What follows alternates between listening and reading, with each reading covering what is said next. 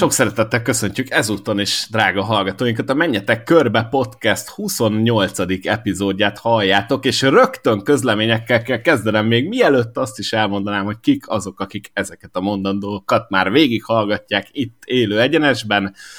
Colcasterről sajnos három adásig nem beszélhetünk, egy korábbi fogadás miatt dr. Juhász Zoltánnal kötöttem ezt a kis hát hogy mondjam, egyességet, fogadást, és vesztettem, Colcaster nem jutott a rájátszásban, úgyhogy, rájátszásba, úgyhogy ezzel az adással együtt három adásig többet nem említhetem meg. Nem, ezen kívül, hát most mondtad ki kétszer Colcaster. Hát jó, mert el kell mondani, hogy mi volt Nem, körül kellett volna írni. Úgy, nem, úgy fel.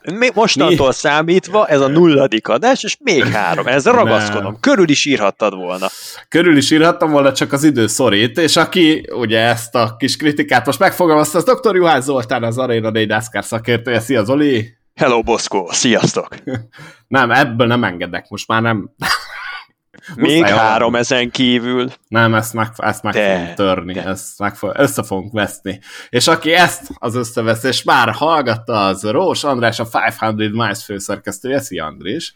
Sziasztok! A másik közlemény pedig az az, és el kell mondanom, hogy az intro és outro zenénkben közreműködött Gergác Ádám az aktuális zenekar gitáros, amit ezúton is újra nagyon-nagyon szépen köszönünk, hogy ilyen kis remek saját zenénk lett, és azért mondom el ezt, mert az aktuális zenekarnak kijött a legújabb száma, a Lego, úgyhogy így rákerestek, hogy aktuális Lego, és fogja dobni YouTube-on. Ajánljuk mindenkinek, akinek tetszik a kis bevezető muzsikánk, hasonló stílusban hallgathattok egy egy remek számot, és akkor most folytassuk az összeveszésünket, Zoli, vagy kezdjük meg ezt a hírdömpinget, ugyanis sajnálatos módon a múlt héten nem tudtuk összehozni a podcast felvételt, úgyhogy ebben a adásban Watkins Glenről és Daytonáról egyaránt fogunk beszélni, hát előbbiről kevesebbet, mert azért Daytonában is zajlottak az események. Hogy láttátok a Watkins Gleni futamot, és hát nagyon fontos Kimi Räikkönen szereplését Watkins Glenben? Több mint lenyűgöző volt Kimi ennek a Watkins Gleni produktuma. Én nekem eleve nagyon magas elvárásaim voltak vele szemben.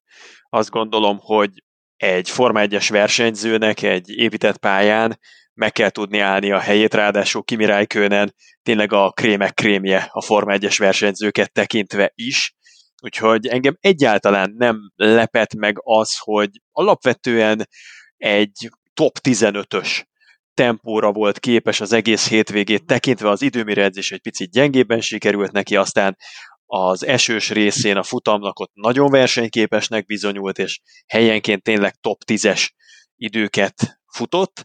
Azt hiszem, hogy az egyik legmegdöbbentőbb statisztika az volt a hétvégéről, hogy esőben a három Trackhouse Racinges kocsi közül Kimi Räikkönen autózta a leggyorsabb időeredményt, és ez az egész mezőny tekintve talán a nyolcadik legjobb köridő volt az esős viszonyok közepette, ez mindent elmond szerintem, úgyhogy földig leborulok Rijkönen nagysága előtt, és annak pedig nagyon örülök, de tényleg szerfelett, hogy míg a versenyt megelőzen elzárkózott attól, hogy további futamokról beszéljen, azt mondta, hogy ez egy egyszeri beugrás, és ezt szigorúan fogja venni. Azt követően, hogy kiesett rögtön elmondta az interjúban, hogy nincsen ellenére, hogy esetleg még visszatérjen.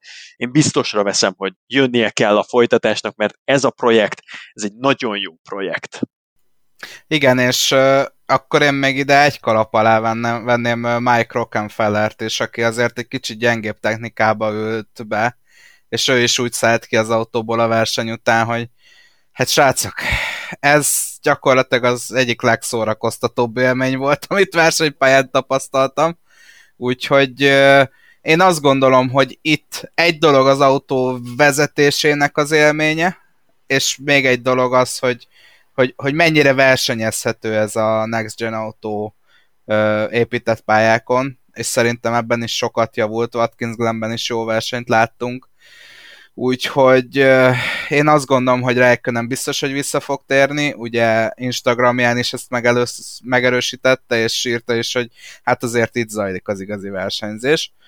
Úgyhogy valóban impresszív volt, ugye picit a stratégia miatt is, de alapvetően tempóból is ott tudott lenni a top 10-ben gyakorlatilag a második szakasz egészében csak hát én azt gondolom, hogy egy picit a csapata bevitte a, az erdőbe. Ők megpróbáltak egy olyan stratégiát, ami, ami a végére jól kijöhetett volna, de szerintem egy, egy hát úgymond NASCAR-ba tapasztalatlan versenyzőt, ha nem muszáj, akkor nem szabad visszaküldeni a mezőny végére meg közepére főleg, ha egy rossz Chastain is ott van.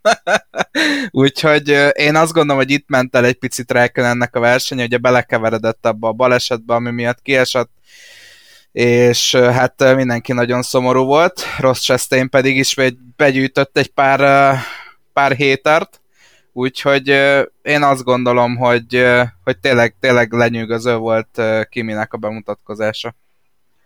Én azon gondolkodtam, hogy mitől lehet vonzó a NASCAR-ba való beugrálás olyan szupersztároknak, mint Kimi Räikkönen vagy Mike Rockenfeller, és én arra jutottam, hogy van egy nagyon felszabadult légköre a NASCAR Cup Seriesnek, hogyha kívülről érkezel. Nyilván, hogyha ez a taposómalom, ez darál téged éveken, évtizedeken keresztül, akkor azért ez tényleg olyan tud lenni, mint egy kukta, egy ilyen magas nyomású helyiség, ahol, ahol nem nagyon kapsz levegőt. Szerintem van egy pár pilóta, akik abszolút ennek a jeleit mutatják, és akiket nagyon bedarál ez a közeg. Viszont, hogyha kívülről ugrasz be, akkor mit látsz?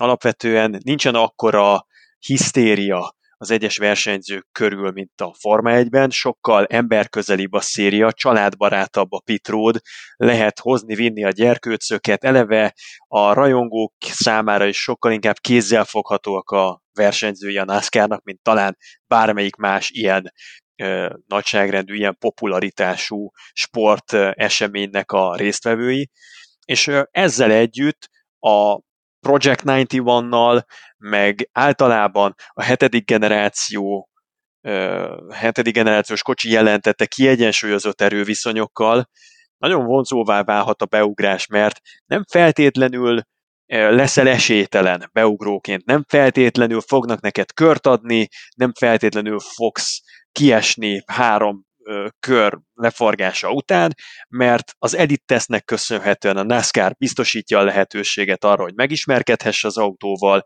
egy picit kipróbálhasd. A szimulátorok már annyira realisztikusak, hogy pár óra szimul- szimulátorozás az nem sokkal marad el pár óra teszt lehetőség tapasztalataitól, és emiatt szerintem, meg Raikön ennek a sikerén felbuzdulva, tényleg jöhetnek olyanok, akik akik, akik hasonló nemzetközi szupersztárok, és eddig esetleg kételkedtek abban, hogy nem járatják el magukat, ha terített betli lesz a vége. Igen, és ha már említetted a, a nemzetközi szupersztárokat, ugye hát azért Marcus Ericsson én még nem sorolnám az Indy 500 győzelme ellenére a szupersztár kategóriába, viszont Jensen button a a 2009-es Forma 1-es világbajnokot, igen, és ő, ő már írta is Twitteren, még a verseny közben, hogy ő is nagyon szívesen beülne egy Next Gen autóba egy verseny erejéig. Úgyhogy igen, én azt gondolom, hogy itt nagyon sok európai versenyző látta ezt a versenyt, európai szupersztár versenyző, és csak ennyit csináltak, hogy hm, ez egy jó, jó ötlet lehet, és egy jó lehetőség. És nem beszélve arról, hogy Daniel Kviat megint ott volt a mezőnyben, ugye szintén korábbi Forma 1-es pilótáról beszélünk, úgyhogy nem csak Raikkonen volt az egyetlen ex-F1-es a rajtrácson, illetve hát a versenyben. Ugye Kviatnak sem sikerült túl jól ez a verseny, hát ő a Hazelberg Toyotájával ment, ami hát nem egy erőgép, úgyhogy a 30. helyen végzett hivatalosan, de hát egyébként Kviat is körbe talált, meg úgy azért nyomta neki nem, nem gondolom, hogy ez is egy sikertelen sztori lenne. Hát nyilván az a csapat, ami egy, ha én jól tudom, akkor egy holland székhelyű, saját fejlesztésű autóval érkezett, mármint a csapat nyilván holland székhelyű és saját fejlesztésű motorjuk is van ráadásul a Toyotába, úgyhogy át annak még szerintem kell idő, de tök jó ezt a próbálkozást is látni, és szerintem beszéltünk is róla egy korábbi adásban. Azt azonban el kell mondani, hogy hát Kyle Larson nyerte egyébként ezt a Watkins Glenny futamot, és megint volt egy érdekes hogy mondjam, megmozdulása Larsonnak, és megint a csapattársával szemben Chase a szemben. Ott a T1 után, hát finoman szólva is én úgy láttam, hogy kiterelte Larson Eliottot, de Eliott szerint rendben volt. Én úgy vettem le, hogy picit nagyon ideges volt Eliott a futam után. Szerintetek túl erőszakos volt Larson, túlságosan komolyan vette azt a T1 utáni dolgot Eliott, melyik az igaz?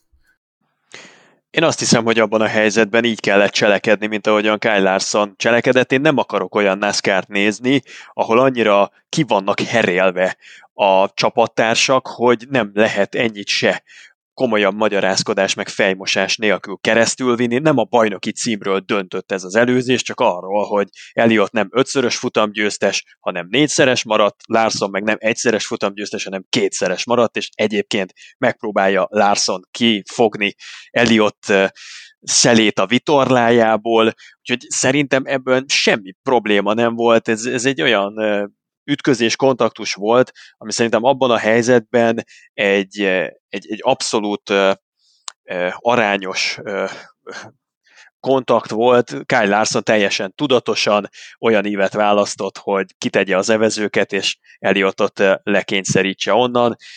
Ebben a, a szituációban én nem látok feltétlenül olyat, ami, ami felelősségre vonásra adna indokot, akár csapaton belül, akár azon kívül.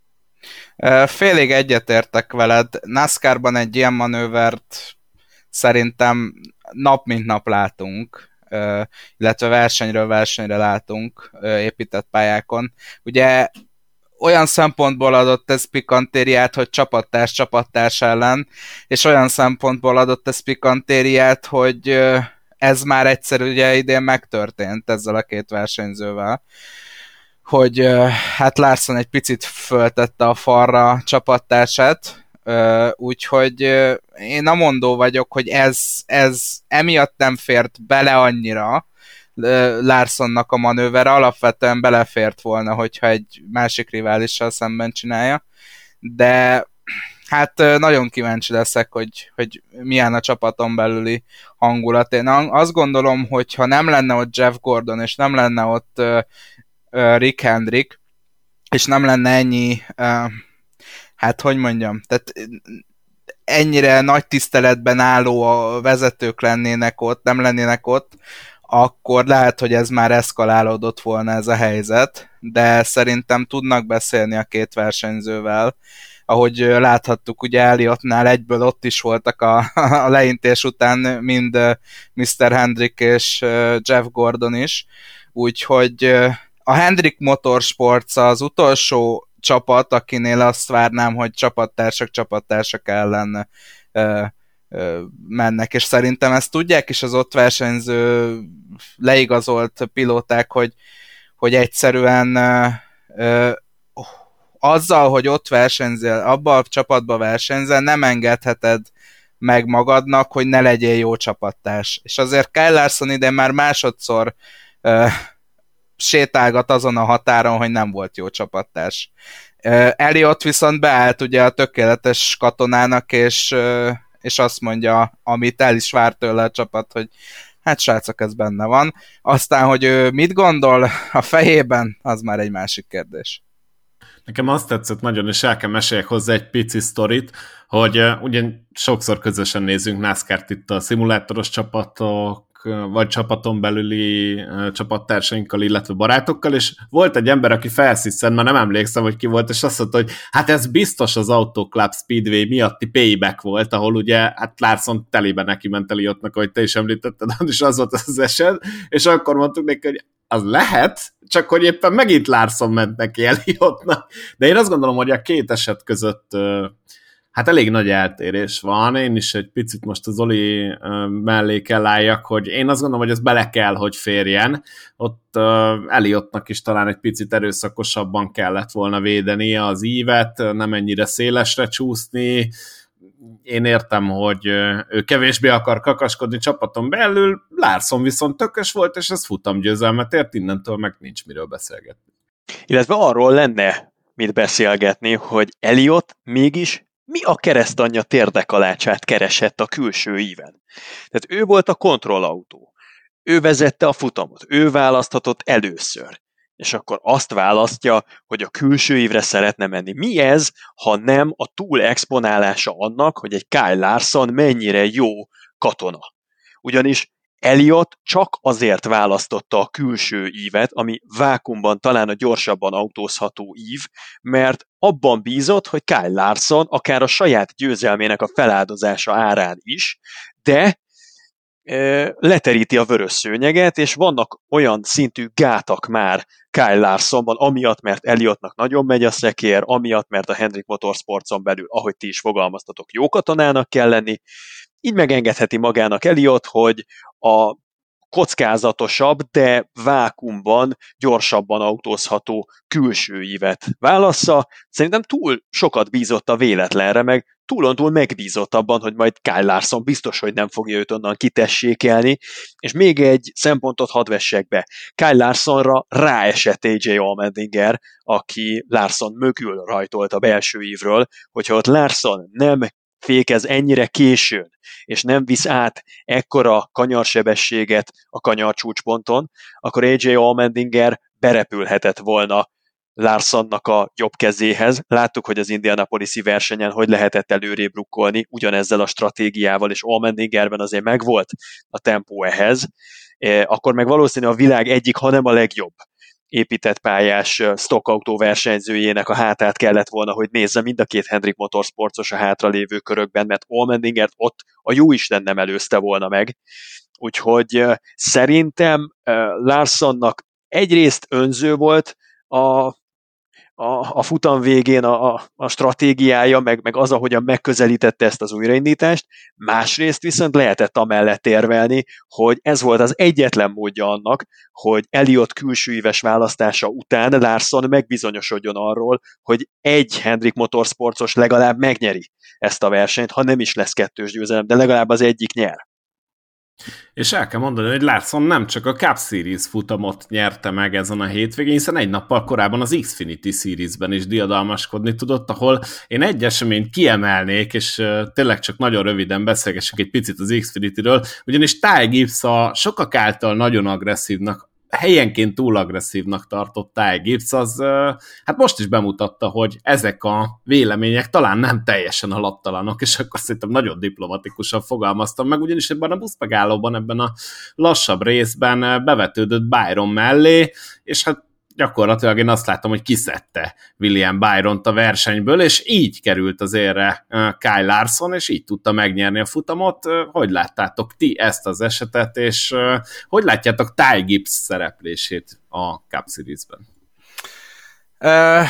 Hát megmondom őszintén, picit sokat akart a szarka mondás jutott eszembe. Uh, próbált utána magyarázkodni Gibbs, hogy hogy annyira egy tempón voltak, hogy, hogy akkor már nem tudta volna visszalőzni byron meg hasonlók. Hát azért öt kör volt hátra, tehát én nem gondolnám, hogy öt körrel a vége előtt egy ilyen manővert meg kell próbálni.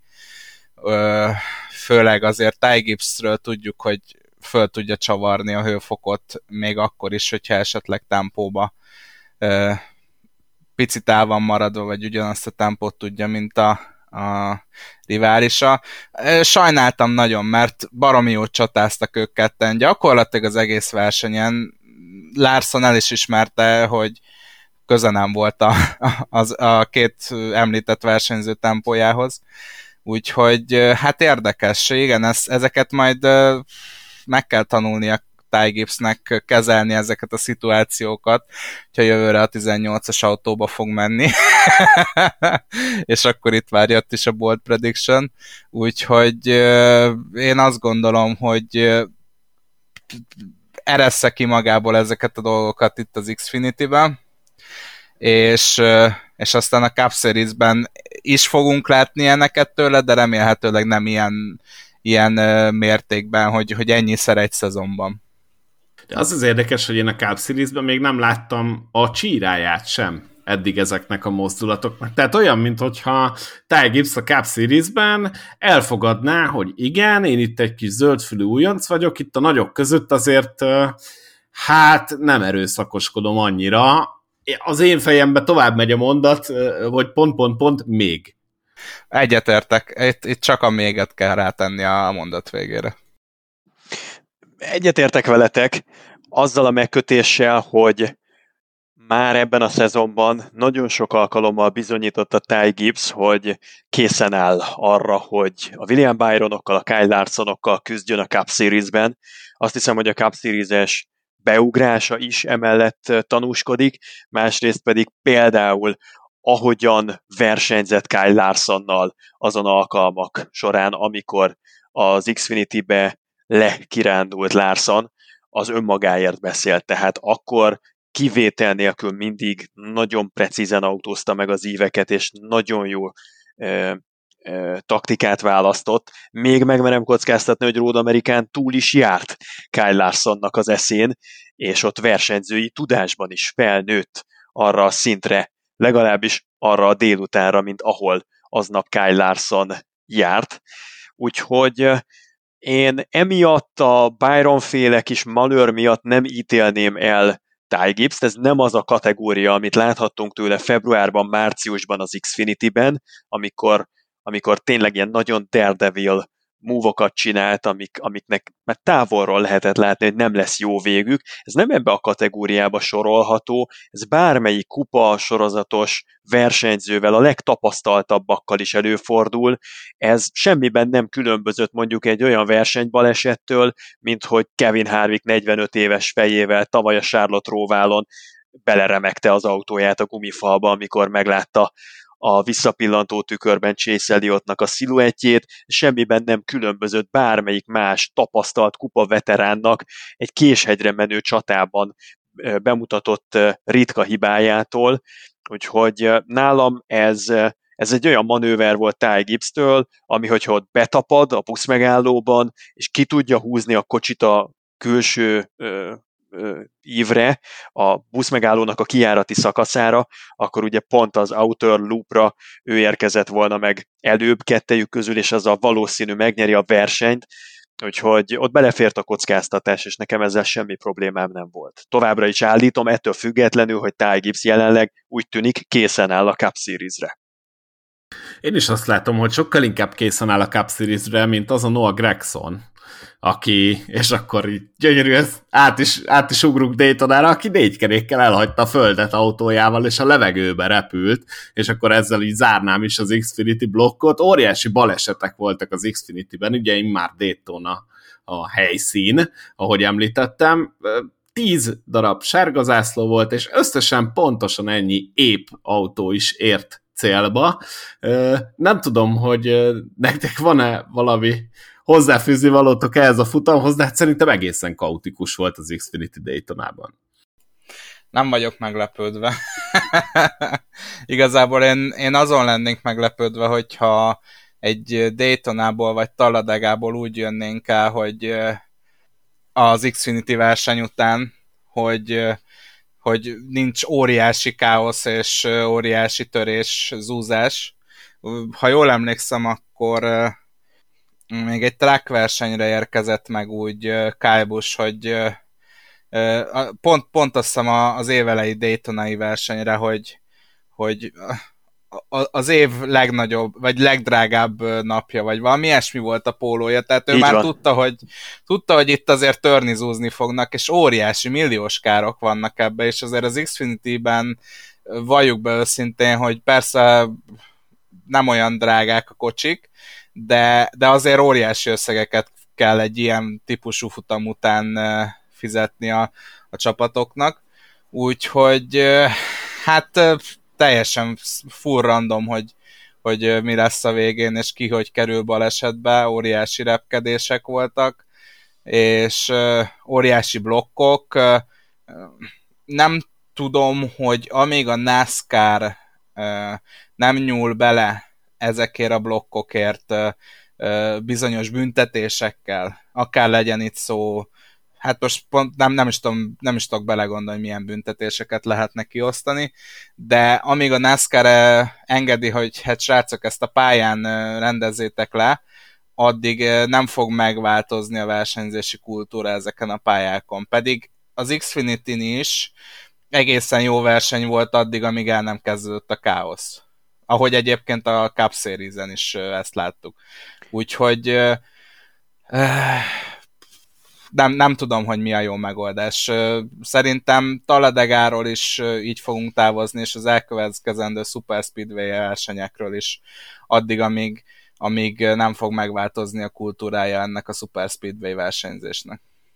Én most lehet nem leszek kimondottan népszerű, és nagyon remélem, hogy semmilyen szinten nincsen igazam, de nekem eljutott egy olyan pontra az, amit látok, hogy nem tudom megállni szó nélkül.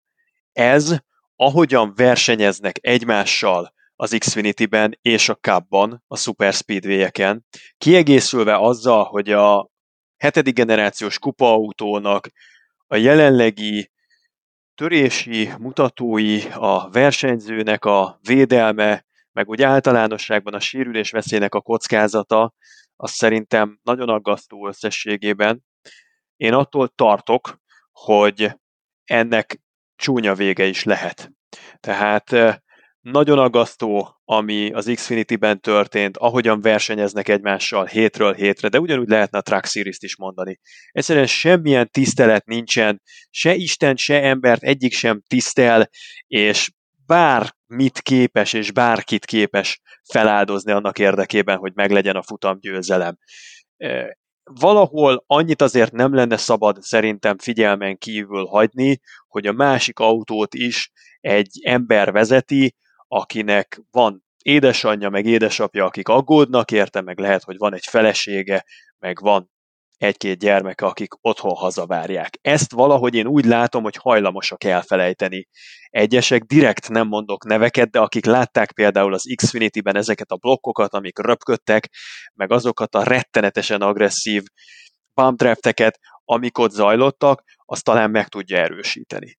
És a Cup Series-ben engem letaglózott az, ami történt. Picit nem is bánom, hogy úgy jött ki a lépés, hogy én nem közvetítettem azt a versenyt, mert szerintem egy nagyon nagyon veszélyes helyzetet idézett elő a NASCAR azzal a több mint fél perces mulasztásával, hogy nem volt spotter az egyes kanyarban, nem volt, aki jelezze, hogy esik az eső, és emiatt nem lengették be a sárga zászlót, csak akkor, amikor már egy tömegbaleset miatt erre kényszerültek. Ez Kurt Buschnak a sérülésével, általános jelleggel a hetedik generációs autóval, azzal, hogy mekkorát tud ütni, és mennyire nincsen felkészítve, különösen a hátulról, az autónak a hátsó lökhárítója felől érkező becsapódásoknál a versenyzőnek a védelme, az, az nálam borzasztóan aggályos, és megengedhetetlen, soha többet nem szabad megismétlődnie annak, ami történik. Nem, nem egy normális dolog, hogy immáron zsinorban a harmadik év, amikor azon kapja magát az átlagos Cup Series versenyző, hogy oválon vagyunk, nyomom tövig a gázt, és esik az eső harmadik ilyen versenyünk, bocs, Oválon a második, de azt hiszem, hogy 2020-ban Texasban is hasonló volt, tehát a harmadik 2020 Texas, 2021 New Hampshire, és 2022 itt a nyári Daytonai verseny. Mindannyiszor az eső az oválpályán, amit megtűrt a NASCAR, vagy amit elmújáskodott a NASCAR, és ami kiszedte többek között a versenyt addig vezető pilótát a küzdelmekből, és balesetveszélyt, meg sérülésveszélyt idézett elő, teljesen fölöslegesen. Hát nagyon sok dologra kell most reflektálnom, mert nagyon sok mindenre kitértél, Zoli. Az első a népszerűséget, szerintem azt az elején lévő vitában már elbuktad, úgyhogy amiatt nem kell aggódni. Ugyanis van, van egy nagyon komoly fanklubunk, ott most mindenkit magadra haragítottál, nem említhetjük sajnos már, hogy melyik pilótának, viszont van egy másik fanklub is, amit említhetünk, és hogy reflektálják egy picit arra, amit mondtál, hogy tényleg nem tisztelik egymást a pilóták, mindenki úgy megy, mint az őrült, és említetted a Track Series-t is, hogy évelején ezt egyébként Haley Digen el is mondta így konkrétan, hogy hát itt, itt, itt tényleg idióták mennek, és, és se Isten, se embert nem tisztelnek. Én azt látom, hogy ez ahelyett, hogy föntről elkezdett volna leszivárogni az, hogy tényleg srácok azért emberek vagyunk, normálisan azért vannak határok, ahelyett én inkább azt látom, hogy lentről a Track Series-be, én, én, én ott láttam először ezt a mérhetetlen agresszivitást, az arkát most ne vegyük ide, mert ott ott szerintem fejetlenség van, de hogyha föl, fölmegyünk, és mondjuk a NASCAR Track Series-től nézzük, és onnan is kell egyébként, mert onnantól NASCAR, akkor akkor azt láthatjuk, hogy ez a trackba lévő mérhetetlen agresszió, ez egész egyszerűen elindult fölfelé, és aztán először átvette az Xfinity, láttuk Noah Gregson mit művelt Road Amerikában, tehát arról is beszéltünk már egy korábbi adásban, ez egy teljesen elmeháborodott mozdulattal a fél mezőnyt kiszedte egy road versenyen, ami, ami tényleg azt támasztja alá, hogy a tiszteletlenség 200%-on pörgött Gregsonba, és semmi nem érdekelte, csak az, hogy ő a vélt vagy valós sérelmért revansot vegyen, és aztán ez az agresszió meg így felszivárgott a Cup Series-be is, mert hogyha megnézzük az idei versenyeket, akár Indianapolis-t is említhetjük, azért látjuk ezeket, tényleg ezeket az agyatlan bevetődéseket, és én már az egyik adásban jeleztem azt, hogy, hogy nálam már kezd túl, túl menni. Én szeretem az agresszív versenyzést. Én ezért szeretem a NASCAR-t, mert nem kell minden kis kocot, minden kis kontaktot megmagyarázni. Lerendezik a versenyzők a pályán. De amit idén például Ross Chastain művel,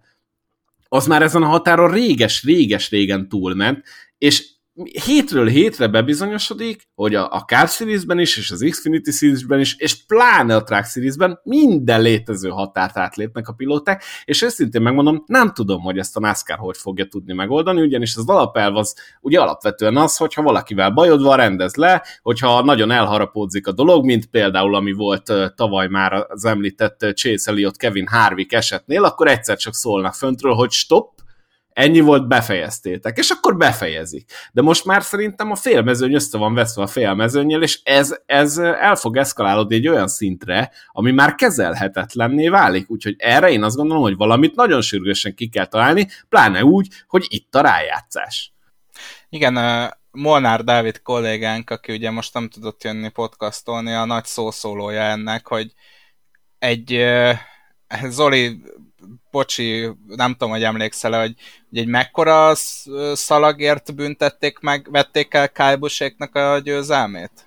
14 centi hosszú, meg valami 5 centi széles. Igen, tehát egy ilyen semmiért győzelmeket vesznek el, bajnoki pontokat vonnak le, tehát ilyen milliméterezésekért történnek ezek, majd amikor kiszeded a félvezőnyt és úgy nyersz futamot, az meg semmi. Tehát azért itt nagyon két arcú a NASCAR, ami, ami nekem sem tetszik, és mondom, Molnár Dávid az egyik legnagyobb szószólója ennek már évek óta, hogy azt nem hiszi el, hogy a NASCAR sose fog belenyúlni ebbe. És, és valóban ezekkel a Next Gen autókkal, ahol valósan megsérülhetsz ö, súlyosan, hát látható, hogy ö, nem akarok nagyon előre szaladni, ugye Danny Hamlinnek is le kellett mondani a, az Xfinity szereplését, mert, mert olyan fájdalmai voltak, hogy még az se biztos, hogy végig tudja majd csinálni a hétvégi uh, Cup futamot Darlingtonban, úgyhogy főleg ennél a Next Gen autónál ez már nem fér bele, és egyre jobban nem fér bele az Xfinity-ben, és a Zolival értek egyet, ennek a végén uh, rossz vége lesz, tehát hogy valamit a NASCAR-nak kéne csinálnia. Na de mit? Tehát akkor most egy kicsit menjünk el be mit tud csinálni a NASCAR? El kell kezdeni büntetgetni a pilótákat egyesével, hogy ez sok, ez sok. E, szerintetek ez lenne esetleg kezdésnek, kezdésnek nekem lenne egy ötletem. Bele kellene nyúlni a Super Speedway aerocsomagba. Ugyanis a jelenlegi csomag az nagyon nincsen rendjén. Az nagyon nincsen rendjén, hogy ilyen eszméletlen erősen kell tolnod az előtted lévőt ahhoz, hogy érdemi lendületet adjál neki. És mivel látjuk, hogyha csak egy picit tolsz, vagy egy picit úgy összecuppantok, amit például a régi kupautókkal, meg most is az Xfinity-kkel tiltanak, tehát a tandem draftolást azt tiltják évek óta, azt itt a hetedik generációs autóban nem is kell betiltani, mert semmit nem ér, hogyha összecuppantok. Régen ugye voltak ezek a közhelyek, hogy 8 kerék az gyorsabb, mint 4 kerék, meg két motor az, az mit tudom én, 1600 lóerő, vagy attól függ mennyire lefolytott motorokkal számolunk, de 1600 lóerő, nem csak 800 lóerő, úgyhogy hadd szóljon neki persze, és a tandem draftolást az be kell tiltani, amikor konstans ugye egymással érintkezik a hátul haladó autójának az eleje, meg az előtte haladó hátsó lökhárítója, azt, azt tiltják a, az Xfinity-ben. A kupában nem is kell tiltani, mert nem ez a módi, nem ez a továbbhaladásnak a, a, a felgyorsulásnak a lehetősége a pekken belül,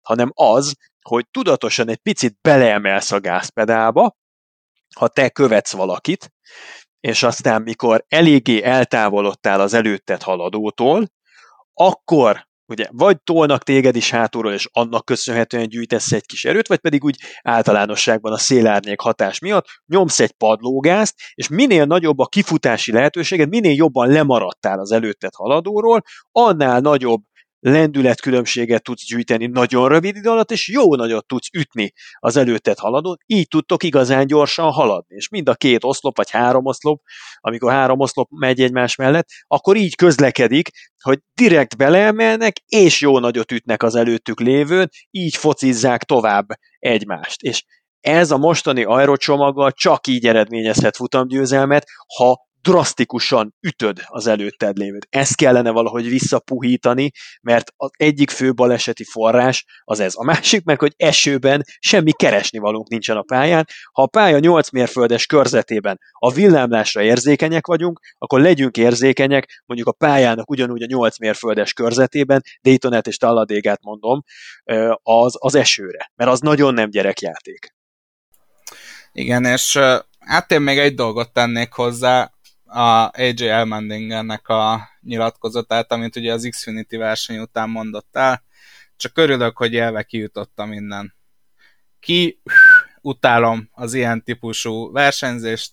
Szóval bármikor, amikor úgy tudok hazamenni, hogy érzem a lábam és a karom, és rendben van, vagyok, és egy top 5-ös helyezést érhetek el, az nekem megfelel. Gyakorlatilag az a Super Speedway versenyzést jelenleg arról szól, hogy éld túl él túl a versenyt, és akkor szinte garantált, hogy top 10-ben, de valószínűleg top 5-ben fog célba érni. És aki túlélte ezt a vasárnapi futamot, mert hogy áttolódott a verseny vasárnap délutára az eső miatt, egészen szürreális időpontban lehetett NASCAR-t nézni, hát közvetlenül a Forma 1 után kezdődött gyakorlatilag. Ugye eredetileg szombatról vasárnapra éjjel egykor futotta volna a NASCAR ezt a futamot magyar idő szerint, de hát vasárnap délután négy órakor tekinthettük meg a rajtot, és végül is a verseny nagy részét sikerült is első körben lefutni, aztán piros zászló miatt álltunk sokat, na de ezt megelőzte egy óriási baleset, amit itt most már emlegettünk, de akkor mondjuk el konkrétan, hogy az történt, hogy esett az eső, ami gyakorlatilag lehetetlenné teszi, főleg az Super Speedway versenyzést, de alapvetően az ovál versenyzést is, mert elcsúsznak egész egyszerűen a vízon az autók, és ebből láthatunk egy tömegbalesetet, a NASCAR nem állította le a futamot időben, így aztán vizes lett a pálya, a mezőny eleje elcsúszott, és gyakorlatilag hát bedarálódott, én azt mondom, hogy hát így körülbelül a félmezőny, és aztán így alakult, nem akarom az egészet erre kenni, de szerintem erősen hozzájárult, hogy Austin Dillon nyerte meg ezt a futamot, és ezzel egyébként bejutott a rájátszásba, és kiütötte a rájátszásból Martin Truex Jr.-t, azt még el kell mondani, hogy sajnálatosan Kurt Busch már a verseny előtt jelezte, és erről is beszéltünk egyébként egy korábbi adásban, és pont ezt mondtam, hogy azt tartanám korrektnek, ha már Dayton előtt jelezni, hogy nem tud részt venni a rájátszásban, és ezt meg is tette. Sajnos Kurt nem lesz ott a, a legjobb 16 csatájában. Hát én továbbra is kívánom Kurt Buschnak, meg gondolom mindannyiunk nevébe beszéltek, hogy mi hamarabb épüljön föl, és azért amint tud térjen vissza pályára, reméljük, hogy nem komoly a gond, de hát a jelek szerint az. És akkor hogyha ez, ezt az egészet összegezni akarom, akkor most arra beszéltük, hogy Ryan Blaney pontok alapján bejutott a rájátszásba, Austin Dillon a győzelme miatt bejutott a rájátszásba, Martin Truex pedig három ponttal, de lemaradt a rájátszásról, és hogyha nem lett volna Kurt Busch balesete, és részt tudna venni, akkor Ryan Blaney is kiesett volna, így csak Truex, idézőjelben csak Truex szívta meg, amit én egyébként végtelenül sajnálok, hogy a Truexnek volt az év közben az a, a nagyon hosszú dilemmája, hogy folytassa-e a NASCAR karrierjét, vagy itt az új hetedik generációs autó első szezonja után engedje el az egészet, hát végül hosszabbított, mm, ti hogy látjátok, Truex mennyire lehet szomorú, hol mehetett ez el, és mennyire jogos Austin Dillon rájátszás szereplése? Jogos Austin Dillon rájátszás szereplése? Kezdem a legkönnyebben megválaszolható kérdéssel. Az szerepel a kiírásban, hogy aki versenyt nyer, az beelőzi azokat a tabellán a rájátszásba kerülés szempontjából, akik nem nyertek versenyt, és mivel összesen 16 különböző futamgyőztest számlátunk a 26 alapszakasz versenyen, ezért eh, nem nagyon jön máshogy ki a matek, mint hogyha valaki nyer egy futamot, akkor az bent van a rájátszásban, és küzdhet a bajnoki címért. Austin Dillon nyert versenyt, Blaney nem nyert versenyt. Austin Dillon nyert versenyt, Martin Truex nem nyert versenyt, úgyhogy csak az lehetett a kérdés onnantól kezdve, hogy Austin Dillon behúzta a győzelmet, győzelmet, hogy Bléni vagy Truex esnek ki, és három ponton múlt az egész, na meg Bléni hatalmasat profitált ebből a tömegbalesetből, ugyanis Bléninek egészen katasztrofálisan sikerült a Daytonai 400 mérföldese, már rögtön a verseny korai fázisában összetörte az autóját, és utána sok kör hátrányban abszolút a futottak még kategóriát erősítette, és csak csipegette a pontokat, abban bízott, hogy a Truex-el szemben a provizórikusan fennálló hatalmas lemaradását azt egy tömegbalesetben a lemorzsolódásnak köszönhetően fogja tudni visszavenni, és ez a számítása utóbb bevált, hatalmas nagy szerencse kellett hozzá. De amire felhívnám a figyelmet. A négy Joe Gibbs Racinges Toyota közül három bekerült a rájátszásba, ott van Kyle Busch, ott van Christopher Bell, és természetesen ott van Danny Hamlin is, aki nem is hogy egy, hanem kettő futamgyőzelmet jegyzett.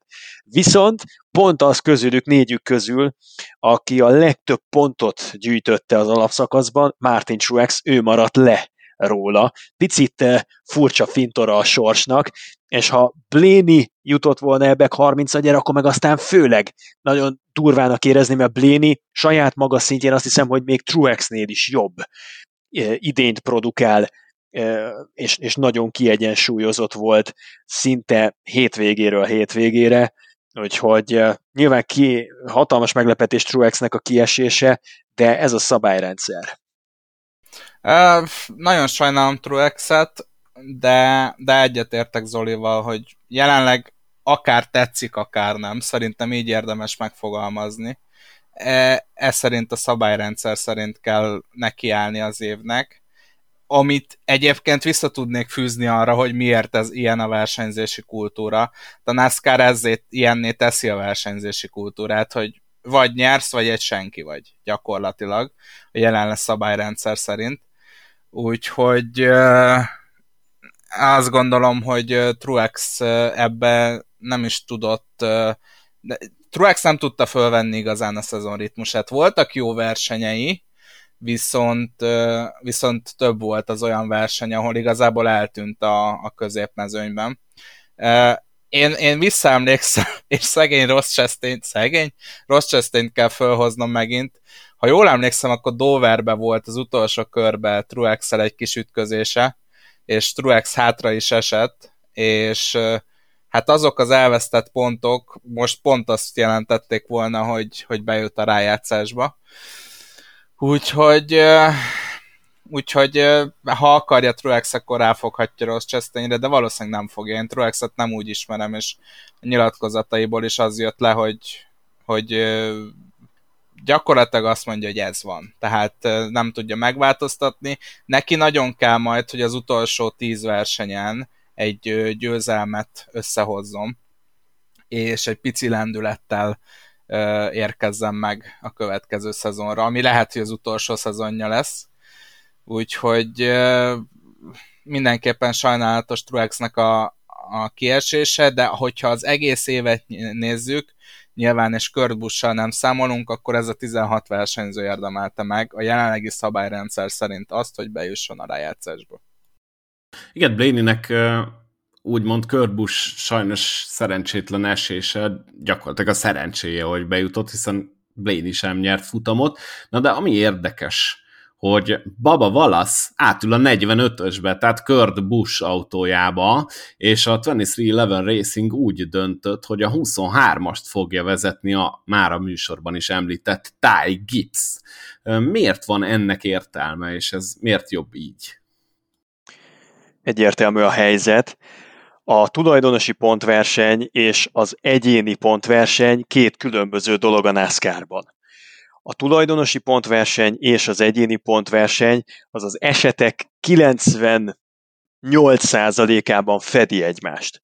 Először fordul elő például a rájátszás bevezetése óta, hogy különböző lesz a tulajdonosi rájátszás, és különböző lesz az egyéni rájátszás. Hogy ne csak ilyen rébuszokban beszéljek, tehát arról van szó, hogy a 45-ös számú csapat több pontot gyűjtött, illetve a győzelmének köszönhetően, e, így helyes, a győzelmének köszönhetően bekerült a csapatok között a legjobb 16 közé, és emiatt tagja a rájátszásnak.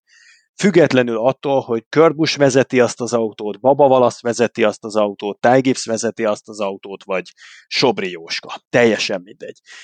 Viszont ugye az egyéni pontversenyben, ahol meg lett volna Kurt Buschnak a lehetősége, hogy a felmentésének, az orvosi felmentésének köszönhetően, ha valahogyan összetud állni az ő egészsége a Darlingtoni versenyre, akkor a kihagyott futamok dacára küzdhessen az egyéni bajnoki címért. Ez ugye nem jön össze, Kurt Busch végtelenül sportszerű módon jó előre bejelentette, hogy ne számoljatok velem, nem fogok tudni küzdeni az egyéni bajnoki címért. És ezért az egyéni összetetben megürült az ő helye, és oda bekerült feljebb csúszott Bléni, de a 12-es csapat a tulajdonosi pontversenyben Bléninek a csapata legfeljebb 17 lehet ebben a szezonban.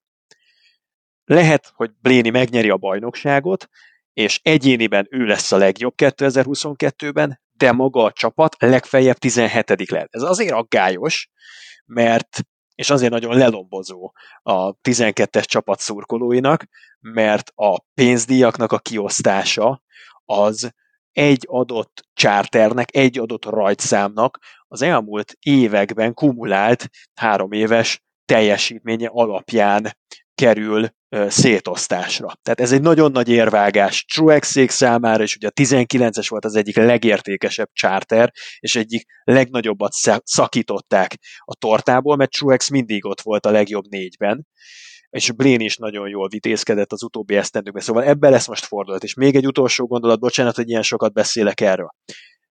Ha elolvassátok a kommenteket, akár Magyarországon, akár szerte a nagyvilágban, amit a rajongók ahhoz fűznek, ahhoz a bejelentéshez fűznek, hogy na Baba Valaszt mégis benyomták a rájátszásba utólag, azért hadd hívjam már fel a figyelmet arra, hogy itt semmi másról nincsen szó, mint hogy Danny Hamlin, meg Michael Jordan, meg azok, akik még a 23-11-est Loletta, akik azt irányítják, felmérték, hogy a legjobban felfogott érdekük az, hogy a tapasztaltabb Baba Valasz üljön abban az autóban, ami a csapattulajdonosi pontversenyben még bekerülhet adott esetben a legjobb 12-be, legjobb 8-ba, legjobb 4-be, hiszen ott is ugye a rájátszásban a csapattulajdonosoknál is megvan ez a lemorzsolódás három versenyenként, e, mert ugye forintosítva vagy dollárosítva ez számít, hogy a tulajdonosi pontversenyben kivégez előrébb. Ez volt az egyetlen logikus döntés, mindenki ezt cselekedte volna, emiatt nem kell elitizmusra, meg nem kell a babavalaszizmusra fogni a dolgot, hanem ez egy hideg fejjel átgondolt, racionális döntés. Nem is értem ezt a nagy felháborodást megint. Hát nyilván nem a saját pénze ellensége, sem Jordan, sem Hamlin, én teljesen megértem ezt a döntést, viszont ami szerintem még egy pici magyarázatra szorul, az az, hogy a NASCAR Darlington részvétől, tehát a most hétvégén rendezendő első rájátszásbeli futamtól megnöveli a sérült járművek megjavítására vonatkozó időtartamot. Mostantól ugyanis 10 perce lesz a csapatoknak arra, hogy elvégezzék a pitben a javításokat, ez pedig 4 perccel több, mint a korábbi 6 6 perces időlimit. Mit jelent ez, és miért fontos? Um, amit jelent, ezt majd uh, átadom Zolinak, én itt egy kis szubjektív véleményt mondanék. Ugye a NASCAR azért vezette be annó ezeket az új uh, damage vehicle policy, tehát uh, amit te is mondtál, hogy uh, sérült járművekre vonatkozó uh, szabályozást, hogy uh, hogy ne legyen az, amit évekről, évről évre láttunk például Martinsville-ben, hogy a mezőny nagy része orrész nélkül csatangol a pályán, meg teljesen rommá tört autókkal. Hát ugye jelenleg az a szabály meg fog maradni, hogy minden részének az autónak meg kell lennie. Tehát orrész nélkül nem mehetsz majd vissza a pályára. Viszont például egy Daytonai verseny után olyan szikszalagos autókat fogunk látni, ugye mivel több idejük lesz szikszalagokkal, meg ragasztószalagokkal összerakni az autót, hogy megint azt fogjuk látni, hogy teljesen rommá tört autók is vissza fognak jönni, és épp hogy, épp hogy hozni azt a minimum sebességet. Hát érdekes, nem tudom, hogy ti erről hogy vélekedtek, én ezt nem biztos, hogy egy jó döntésnek látom én imádom, amikor romokkal visszamennek a pályára. Még egy gyors, még egy gyors megjegyzés, hogy nagyon sokak fejében, és jól látható ez a kommentben is, az által említett ragasztó szalag, ez duct tape-ként szerepel, mint kacsa szalag, de nem, ez duct. Tehát T van a végén, most elnézést, akiben leromboltam ezt, ennyit szerettem volna hozzáfűzni, mielőtt Zolira rá, ráeresztem a megmagyarázás lehetőséget világok omlottak össze most tömegekben, Boszkó. Én is ezt gondolom egyébként. Bocs. igen, igen. Nagyon egyszerű ez a Damage Vehicle Policy.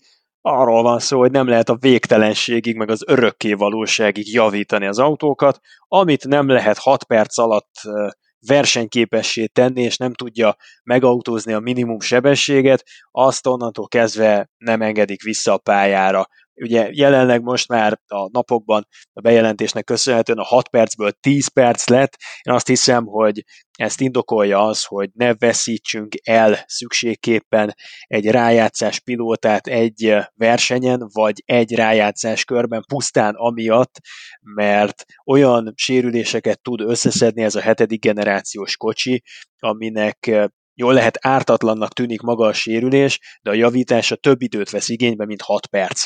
Elsősorban szerintem ezt a lengőkar sérülések miatt vezették be ezt a szabályt. Tudjuk ugyanis, hogy egy lengőkart menet közben, verseny közben kicserélni, az nem olyan egyszerű mutatvány, viszont nagyon sokszor tud sérülni a legártalmatlanabb helyzetekben is úgy a lengőkar, hogy csak a csere jelenthet megoldást. És azért azt szerintem rosszul mutatott volna, ha teszem azt egy Kyle Larson, vagy egy Elliot, vagy egy, egy teljesen legitim bajnoki címesélyes, amiatt kénytelen feladni egy versenyt, akármelyiket a rájátszásban, mert nem lehet 6 perc alatt olyan könnyedén kicserélni ilyen érzékeny alkatrészeket. És emiatt inkább több időt biztosítanak, e, és nyilván a hosszú sárga zászlós etapok azok, azok azok megteremtik annak az esélyét, hogy ugye, hogy ugye többször is kijössz, meg megpróbálod limitálni a kör hátrányaidat, tehát e, akik eleve bajba kerülnek, azoknak nagyobb terük lesz arra, hogy talán valahogyan visszatérhessenek. Ez egy plusz esélyt ad, olyan, mintha mindenki kapott volna egy második életet, amivel még lehet játszani, és nem feltétlen megy rá a teljes szezonja egy gumidefektre, vagy egy, egy, egy megcseszténezésre. Tehát én ezt egy jó szabálymódosításnak tartom. Hoznék egy konkrét példát erre, és ugye erről is beszélnünk kell, hogy Ryan Blaney most itt már az első szegmensben szenvedett egy balesetet, és gyakorlatilag ez a duct tépezett autó volt, ami végül megmentette a szezonját, és a rájátszásba került. A Ryan Blaney-eknek 6 percük volt arra, hogy ezt a kocsit olyan működő állapotba hozzák, hogy vissza tudjon menni körözni tök utolsónak a pályára? Persze.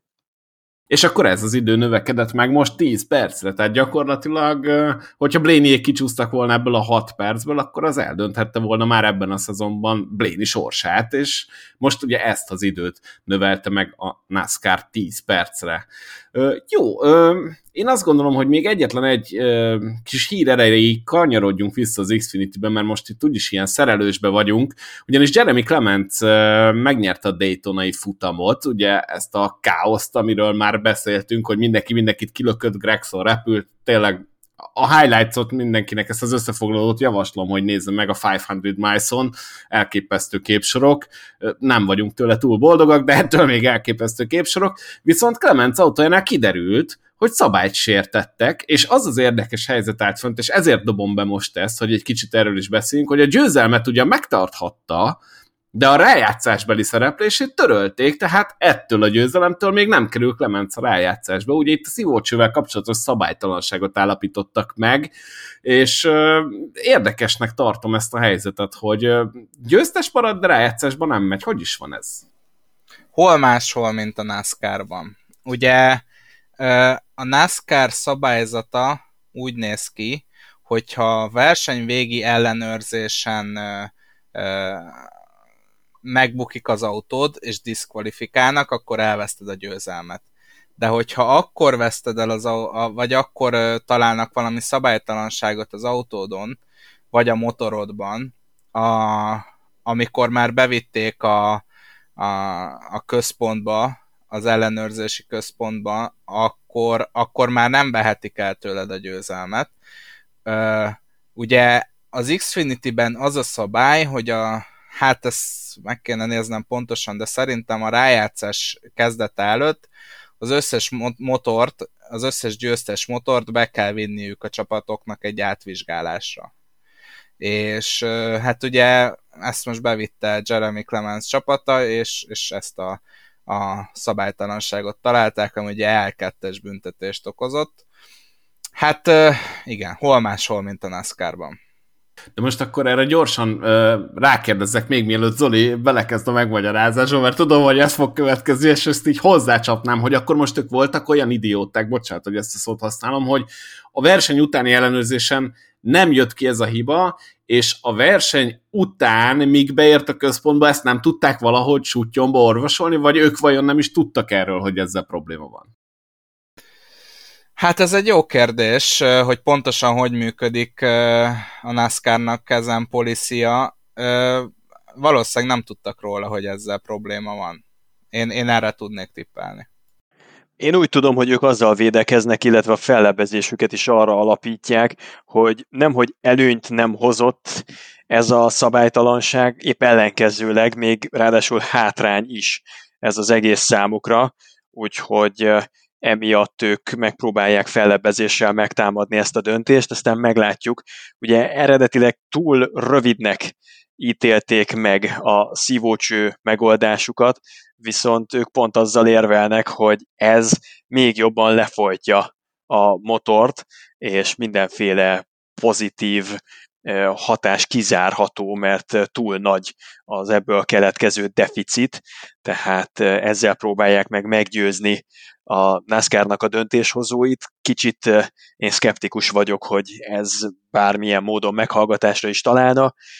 Nem lehet hozzányúlni az autókhoz, tehát amikor, amikor te beérsz a célba, akkor főleg ha megnyered a versenyt, akkor nyilván kínosan ügyel arra mindenki, hogy ne tudjatok semmilyen módosítást alkalmazni az autón, azt egyből viszik ellenőrzésre, az úgynevezett teardown szakaszra, amikor lepucérítják, lecsupaszítják az autót, a fóliát eltávolítják róla, és megnézik, hogy mi újság van motorháztető alatt és fölött, tehát olyankor már nem lehet ezzel szórakozni, maga a szabály az szerintem nem rossz szabály, mert láthattuk, hogy a Danny Hamlin féle kizárásnál is azért az embernek talán az igazságérzete az úgy van rendjén, hogyha futam után átvizsgálják az autókat, különös tekintettel a győztesre, meg a legjobb ötben végzőre, és a szabálytalanságot észlelnek, ott rögtön, akkor az feltételezhetően annyira egyértelmű, hogy el kell venni a győzelmet. Viszont, hogyha ott rögtön nem jönnek rá a turpisságra, és csak napokkal később,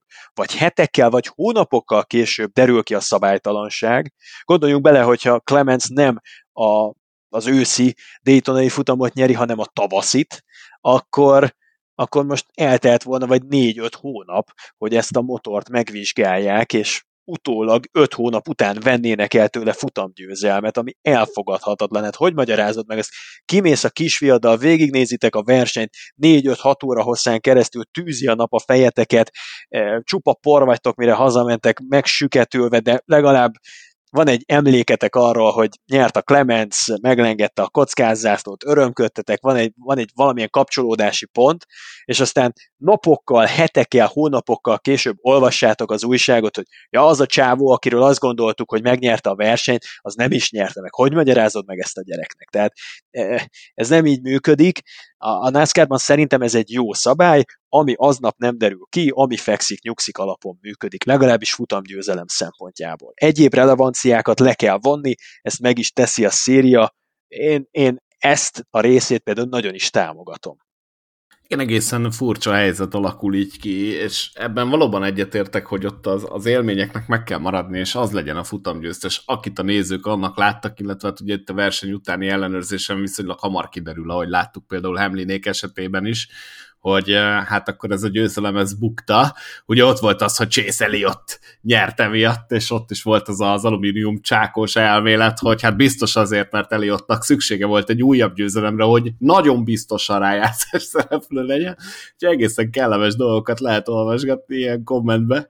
Most egy picit elkanyarodtam, úgyhogy bedobnék egy érdekességet, ugyanis indul a NASCAR Drive to Survive-ja, hogy ilyen nagyon szépen rákössünk a Netflixes ugye F1-es sorozatra, ami hát rajongók százezreinek, de lehet, hogy millióinak okozott örömet. A NASCAR is elindítja a saját hasonló kis tévéműsorát, annyi a különbség, hogy sajnos nem a Netflixen én azt gondolom, hogy ez hiba, hogy nem világszerte elérhető dolog, ez a helyi USA network ráadásul kábelen lesz elérhető, amennyire legalábbis az én információim helyesek, és ugye itt megy a Life in the Fast Lane is, ami hát ugye Austin Dillonnak a kis magán akciója, vagy hogy, hogy mondjam ezt, nem tudom, hogy Zsombi megnézte már esetleg ezt a Dillonos sorozatot, mert én szaván fogom.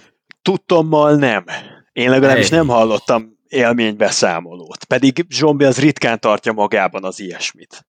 És különösen érdekes lesz most, hogy Austin Dillon az utolsó versenyen nyert és bejutott a rájátszás, hogy mekkora epizód következhet vajon ebben a Life in the Fast Lane-ben. De ez mennyivel teszi érdekesebbé azt, hogy Austin Dillonnak otthon most uh, piros vagy zöld színű lesz a hálószobája, vagy hogy nem, nem, tehát tényleg elképzelni nem tudom, hogy, hogy ezeken a valóságsókon, ezeken mit lehet élvezni, amikor másnak a 70 rangú utolsó dolgai, azok olyan figyelmet kapnak, annyira fel vannak fújva, és, és eléd öntve a vájúba, mint a moslék, hogy, hogy te annak essél, és, és Zoli, bele. Mi volt magad. a véleményed nem tudom, hogy megnézted a teljes futamot utólag, amikor az esőszünet alatt ott Austin Dillon felesége először egyedül táncolt, aztán betették oda a gyereket is, hogy ne nézzen ki olyan hülyének. Hát ezt nem néznéd meg egy reality-be, most mondd azt. Nem, nem. Akkor ez nem neked készült, de biztos megvan ennek is a közönsége. Mondjuk nem mi vagyunk, mert szerintem Andris meg én is nyilatkozhatunk úgyhogy ez, ez nem, ez kívül esik, de ez a Race for Championship névre keresztelt, úgymond NASCAR-os Drive to Survive, ez, ez érdekes lehet, csak hát nem tudom, hogy jelenleg milyen formában fogunk hozzájutni, hiszen azért, ami kábelen lemegy Amerikában, az nem annyira könnyen elérhető Magyarországon. Én abban reménykedek, hogy valamilyen amerikai geoblokkal nemzetközi nézőknek ez meg lesz osztva, mert ez ez tényleg egy olyan tartalom, ami, hogyha a NASCAR komolyan gondolja a nemzetközi terjeszkedést, amit nem tudok, hogy komolyan gondol-e, az IndyCar komolyan gondolja, ezt láthatjuk ugye az IndyCar live-ból is, akkor valamilyen formában a saját YouTube csatornájára föl fogja tenni ezt. De hát megmondom őszintén, hogy ennyire régen vártam dokusorozatot. Ugye a Drive to Survive-ból én nagyon gyorsan kiszerettem, mert, mert tényleg ott, ott már túl vannak dramatizálva a dolgok. Teljesen irreális módon. És azt gondolom, hogy, hogy meg kell találni azt az arany középutat, amit szerintem még az első szezonjában tudott a Drive to Survive, hogy tényleg a realisztikusan mutassuk be ezeket a versenyzőket, és, és olyan karaktereket építsünk, meg építsenek a, a szervezők, hogy, hogy tényleg azt mutassák, ami, amilyen reális, tehát amilyennek valójában a, a magánéletükben, meg a versenypályákon, de ahogy ugye írtuk is a cikkünkben, nem volt még ehhez hasonló teljes szériát átfogó dokumentumfilm a NASCAR-ról, úgyhogy én nagyon-nagyon várom. Igen, ugye a Baba Valasznak már volt egy Netflixes sorozata, ezt egyébként nagyon ajánlom mindenkinek. A vége felé picit ellaposodik szerintem, de egészen jó dolgokat lehet látni. Például Danny Hamlin és Baba Valasz viszonya, az nagyon jó látni, illetve az, hogy Danny Hamlin tényleg mennyire érdekli a saját csapatot. Tehát nekem ebből jött át igazán, bár azért a tweetjeiből is, meg az egyéb megszólalásaiból is lehet érezni, de, de szerintem ott elképesztően pozitív figuraként viselkedett Hamlin. Én ilyesmit várok ettől a szériától is. Még annyit hozzáfűznék Andrissa mondandóthoz, hogy szerintem a Drive to Survive azoknak volt sok, akik eleve követték és szerették a Forma 1 és én azt gondolom, hogy ott fordítva történtek a dolgok, tehát hogy a Drive to Survive, az az F1-et leginkább Amerikába szerette volna elvinni, illetve olyan helyekre, ahol kevésbé népszerű, és ez elképesztő módon sikerült neki, és nem feltétlenül csak az első évaddal, ott kajálják a második és harmadik évadot is, csak ugye azoknak rossz, akik eleve szeretik ezt a sorozatot, és tudják, hogy mi a túlzó, meg tudják, hogy mik a rossz bevágások, viszont én nem szeretnék ilyen anyagot kapni a NASCAR-tól sem, meg egyébként az F1-től sem, illetve a Drive to Survive-on keresztül sem szerettem volna, de, de szerintem ez ott alapvetően működik azt nem tudom eldönteni, hogy a NASCAR tényleg akar-e nemzetközi szinten terjeszkedni, mert ha akar, akkor ez picit szembe megy vele. Ugye volt még egy ilyen Netflixes szitkomjuk, ami egyébként nekem nagyon tetszett, de azt egy évad után eltörölték, nem volt meg a megfelelő nézettsége. Remélem, hogy valamilyen formában hozzájutunk azért. Nekem annyi a problémám ezekkel a törekvésekkel, hogy még eddig senki nem tudta megtartani a mértéket. Értem ez alatt, hogy ha magadat olyan helyre pozícionálod, amikor, amikor azzal próbálsz licitálni a nézők szavazataira, hogy téged válasszanak a nézők, hogy megpróbálsz szenzáció hajhászabb lenni a szenzáció hajhászoknál, akkor ezt a fajta versenyt, ezt egy idő után nem fogod tudni megnyerni. Mert onnantól kezdve, hogy te arra törekszel, hogy, hogy a lehető leglátványosabban, a lehető leginkább lebutítva, a lehető leginkább túl dramatizálva tálald a kontentedet, és ezzel beszívsz nézőket kívülről, olyanokat, akik nem önmagáért a sporteseményért nézik a hozzá kapcsolódó dramaturgizált e, opuszt, han, tehát nem önmagáért nézik, hanem valami másért, akkor ez ilyen kis gömböc lesz, hogy, hogy mindig több és több és több és több kell, és egy idő után a szenzáció hajhászat az felfuvalkodik akkorává, hogy a Die Hard fanokat, akik eredetileg azért jöttek, mert önmagában az adott szakák, sportág érdekelte őket, azokat elriasztod, akiket pedig ilyen ebből szerzett jószágként szereztél meg, azok úgy is vesznek el, mert egy idő után nem fogsz tudni már saját magadra licitálni szenzációhajhászatban. Ezt a, hogy mondjam, ezt a finom egyensúlyt kellene valahogyan megtalálni, hogy ne váljon mohóvá a készítés, és sajnos ugye ezeknek akkora költségvetésük van, hogyha rögtön nem produkálnak kimagasló eredményeket a nézettségben, akkor utána nem fogják tudni folytatni őket. És sokkal jobban örülnék egy szerényebb költségvetésű, realisztikusabb, kvázi dokumentalista jellegű sorozatnak, ami aztán az önmaga erényeiért tudna elsősorban a rajongók között hódítani, és egyben tartani a kemény magot, valamint szüremkedni a társadalomnak más rétegeibe is, akik egyébként nem fordultak érdeklődéssel a sorozat. Már úgy értem, hogy a, a, a szakág iránt, de a sorozatnak köszönhetően meglátnak benne sportértéket, amit eddig nem láttak meg benne. Igen, bocs, csak annyi, hogy azt az inger küszöböt meg kell ütni én azt gondolom legalábbis mondjuk Amerikában, amit mondjuk átüt egy Kardashians vagy egy Osborns. Tehát most egy, egy olyan országban, mint Amerika, nem biztos, hogy ezt ilyen sima sztorikkal át tudod vinni. És persze értem, ez nem jó, én, én teljesen elfogadom, hogy ez nem jó, de akkor is annyira magasra tették már ezt a lécet, és szerintem a Dillonnak a, hát én megkockáztatom látatlanba így szerencsétlenkedés a tévékamerák előtt is ebbe az irányba megy tuti tehát erre az életemet rátenném, mert egész egyszerűen, hogyha ez alatt csinálod, akkor nem ütött ki azt a limitet sem, hogy a, addig oda kösd a tévénézőt, ameddig egyáltalán eldönti, hogy ez neki kell-e vagy sem. Szóval szerintem most picit túl van tolva ez az egész, és ez pont az ilyen Kardashians, meg Osborns, meg ilyenekkel kezdődött, hogy nagyon-nagyon túllőtték a dolgot.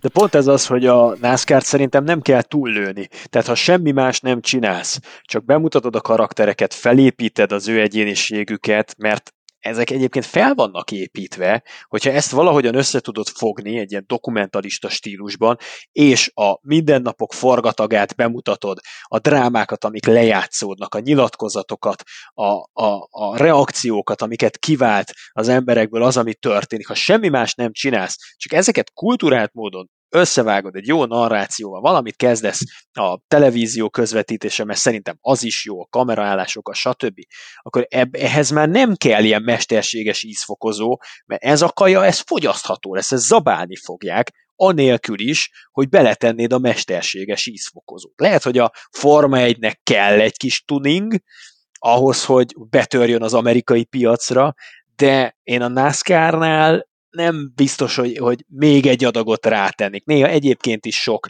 a tuning, lehet, hogy lefolytva egy kicsit többre mennének vele. Na. Harmadik levegővételnél tudta megszólni, nem rossz, nem rossz. Igen.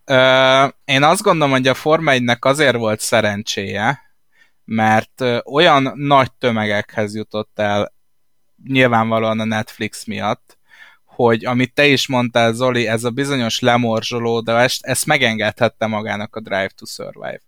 Én nem gondolom azt, hogy a NASCAR ezt megengedheti. Tehát ő nekik a, nagyon egyetértek, nagyon bele kell találni ebbe a szériába, és ennek a szériának a hangvételébe. Úgyhogy ez nem lesz egyszerű feladat, de, de Kyle Larson is azt mondta, meg Joey Logano is azt mondta, hogy ők már láttak epizódot, és nagyon tetszett nekik, úgyhogy én, én kíváncsi leszek, hogy, hogy hogyan fog ez alakulni. Azt meg, hogy hol fogjuk tudni ezt elérni, hát mindenképpen, mindenképpen jó lenne, hogyha valami európai nézők, vagy nemzetközi nézők számára is fogyasztható helyen helyre fölkerülne majd. Nem is tudom, hogy a, a USA Networknek van-e valami olyan partnere, aki, akihez ez fölkerülhet, mert ugye azért elég sok ilyen on-demand szolgáltató van most már a magyar piacon, de szerintem nincs nekik olyan partnerük, akit, akihez, ahonnan Magyarországról is el lehetne érni. Hát én úgy tudom, alapvetően a USA Networknek ugye az NBC a tulajdonosa, és ugye az NBC-nek pedig a Peacock elnevezésű ilyen streaming szolgáltatója van, úgyhogy nem lennék meglepve, hogyha lemegy a sorozat, és oda fölkerülne. Az már nem rossz, mert én ugye itt a szomszéd kis csávónál már meg tudnám nézni, amit egyszer egy korábbi adásban szétszívtátok a vérem, mert nyilván nem mondok olyanokat, hogy VPN-en nézem, de az, az már úgy kisebb trükkökkel esetleg elérhető lenne. Aki nem érti ezt a szomszéd kis csávós point, hát visszafele meg kell hallgatni sajnos az adásokat, és akkor át fog jönni. Hogy ténylegesen hivatalosan Magyarországon elérhető streaming szolgáltatónál lesz-e, arra én most sanszot nem adnék egyébként, de hogy eldöntsem az Olival a kis poénból lefolytatott vitánkat az adás elején, nehogy véletlenül valaki komolyan vegye. Cole Caster csapattársa Arik Almirola kettő évet hosszabbít. Ez hivatalosan is a nulladik epizódja az eltiltásodnak. Igen, azért mondom, hogy akkor eldöntöttem. Tehát a zseniális Colcaster csapattársa, Erika Almirola.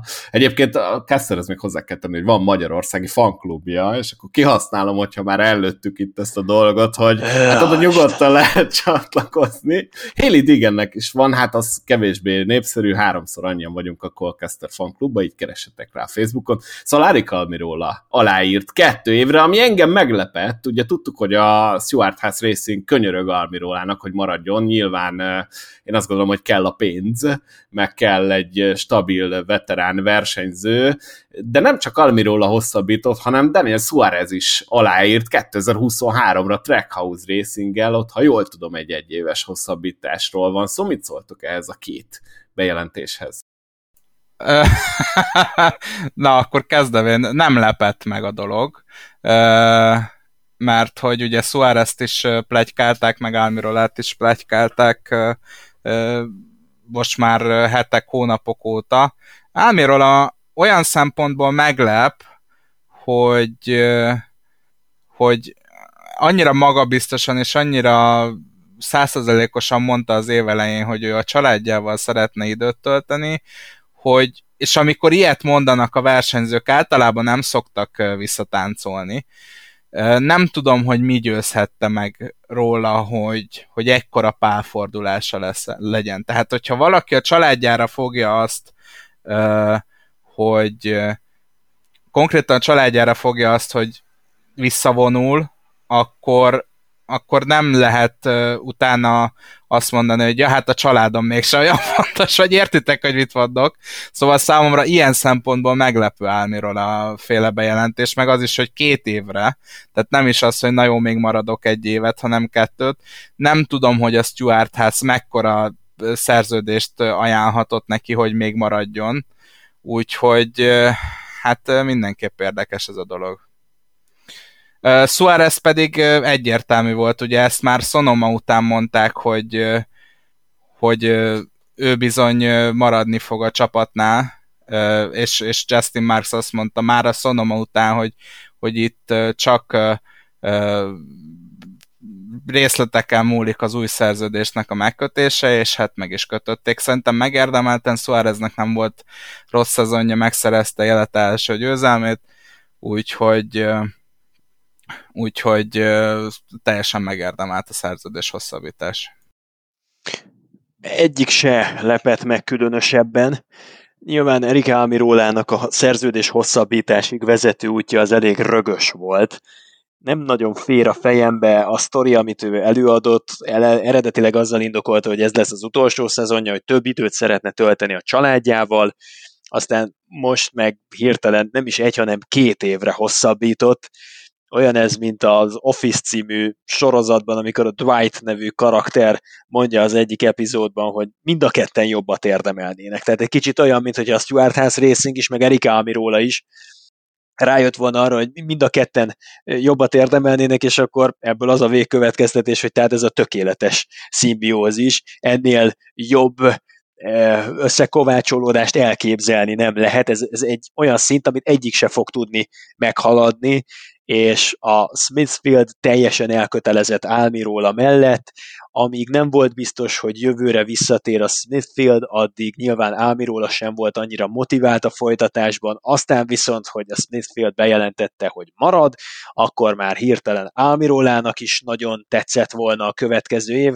A Stuart House Racingnél meg azt hiszem, hogy ezzel keresztet vetettek Kyle Buschra, mert pont most olvasom itt percekkel ezelőtt tettek közzé egy, egy-két-három Kyle interjú faszlányt, és ebből az derül ki, hogy több szerződés ajánlat is van Kyle Busch asztalán jelenleg, az egyik bevallottan a Joe Gibbs Racingé, hogy kié még a többi azt nem tudjuk, hát nyilván valószínű a Kolig Racingé, talán a Stuart House Racingé, talán a 23-11-esé, Na, minden esetre szerintem ezzel az Erik Ámiról a féle szerződés hosszabbítással az is eldőlt, hogy Kyle Busch nem megy a Stuart House Racinghez.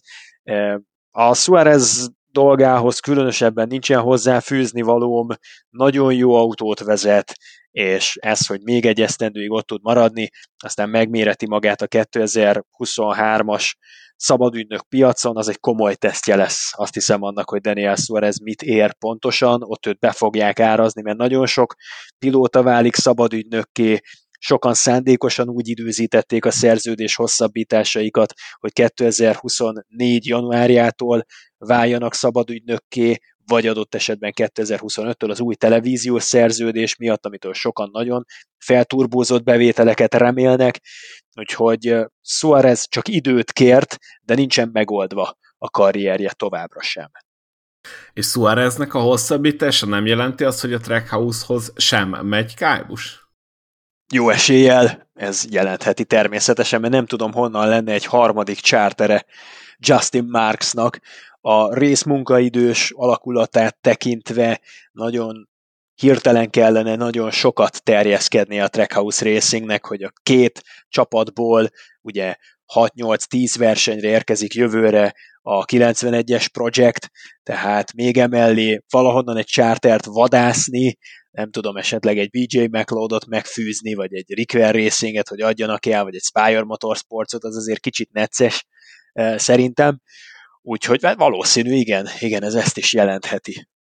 És még egy dolgot szeretnék bedobni ezzel kapcsolatban, ha már úgy is lehet beszélni Casterel ebben a részben, most viccet félretéve. Álmiról a hosszabbítása jelentheti azt, hogy a Stuart House jövőre változatlan felállásban, tehát Chase Briscoe-val, Kevin Harvickkal, Eric Almirolával és Cole Casterrel vág neki a 23-as évnek? Jelenleg nagyon nehéz lenne mást elképzelni. Azt hiszem, hogyha akkor, amikor Gene Haas ott járt, talán Pokonóban a Pitródon, ha akkor Kyle Busch egy olyan ajánlatot kapott volna a Stuart Haas Racingtől, amit érdemesnek tart elfogadásra, akkor most mi szeptember 1-én nem arról beszélgetnénk, hogy, hogy Cole Custer maradt-e a 41-esben vagy sem, meg nem arról beszélgetnénk, hogy Erik Almiról aláírt újabb két esztendőre. Tehát szerintem ez a Kyle Busch megy a Stuart Haas Racinghez, ez kezdi elveszíteni a, a, a naftát a tartályból ez a, ez a híresztelés. Colcasternek minden esélye megvan ott maradni, azt hiszem. És hát a fantazi alapszakasz első helyét pont te birtoklod, Zoli, aki imént elemezted ezt a helyzetet, hát gratulálunk! Az utolsó körben sikerült az érre ugrani. Nézd, egyetlen egyszer vezettem az egész alapszakasz során az utolsó 26. verseny után, úgyhogy már-már pofátlanság. Igen, igen, kicsit aljas volt. Jó magam, egyébként Módos János vagyok, ez megint lemaradt az elejéről, de talán nem is olyan lényeges. Én volnék a második helyezett az alapszakaszban, ugyanis nekem is sikerült az előzés, úgyhogy végül azért a podcastból két ember az első és második helyen. Azért erre büszkék lehetünk, nem? Egy kicsit, kicsit dagadjon a mellünk szerintem. Ja, nagyon büszkék vagy. Mondta a hetedik? Bocsánat, meg kell nyitnom egy Hát szerintem nyolcadik, de Mindjárt kiderítem. De még neked. hosszú a vége, tehát eh, Igen, és verseny van, és tudtommal bá... nem az alapszakaszt kell megnyerni, hanem az egészet. De Igen, és ö, ö, ugye az egészet egyben nézi a, a fantasy, de van egy külön playoff számítás is, úgyhogy Igen. aki esetleg játszik a fantazinkba, és azt mondaná, hogy már annyira le vagyok maradva, hogy már nem érdemes állítgatni hétről hétre, hát ne tegyen, mert azt a bizonyos rájátszást meg lehet nyerni, sőt ugye a NASCAR a nagyon jól teljesítőknek, az összesítésben nagyon jól teljesítőknek valami tízezer dollárt is kioszt, úgyhogy mindenképpen érdemes folytatni még itt a rájátszásban is a fantazit. Igen, bár akinek elment az év, az valószínűleg az overallban nem lesz túl elő. Én azzal, hogy a második vagyok az Arena egy NASCAR Fantasy-ban, az a 17 ezredik helyet jelenti az overall standingsben.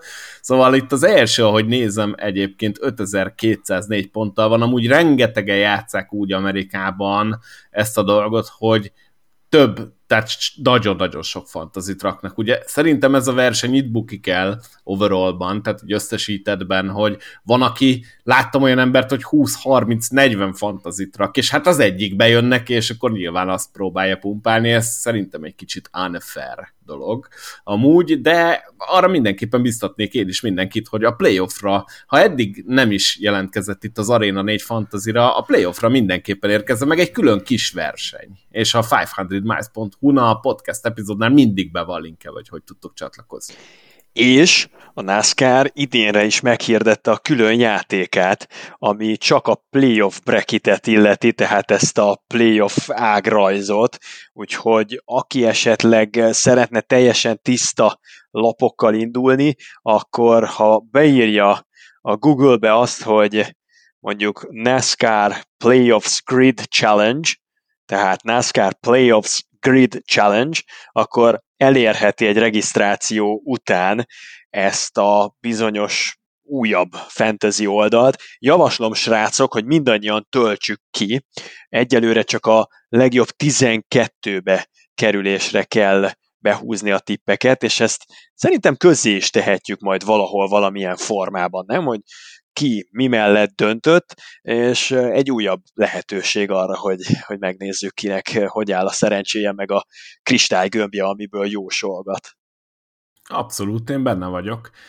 Amiért viszont a témát fölhoztam az az, hogy következik Darlington, és beszélgessünk egy picit arról a versenyről, hogy egyrészt kit láttok esélyesnek, és itt még nem kell feltétlenül fantasy tippet mondani, csak a véleményeteket, milyen versenyre számítottok ezen az 500-ason, kik lehetnek az esélyesek, és akkor a legvégére egy, egy nevet ettől akár függetlenül is, hogy ti kit fogtok megjátszani. Ha Darlington, akkor nálam Danny Hamlinnél nagyobb favorit nincsen. Nem tudom persze, hogy hogyan áll az egészsége, hiszen az a múlt heti baleset Daytonában az nagyon megviselhette őt. Az állkapcsa is fájt, a csípője is fájt, a háta is fájt, a válla is fájt, úgyhogy nem véletlen, hogy nem is vállalta be a szombati Xfinity futamot, és eleve nem egy rövid verseny a Southern 500-as, az egyik legnagyobb klasszikus, így aztán ez tényleg egy állóképességi teszt, és hogyha nem vagy tökéletesen felkészülve mentálisan, akkor inkább jobb, ha, ha, ha el se indulsz.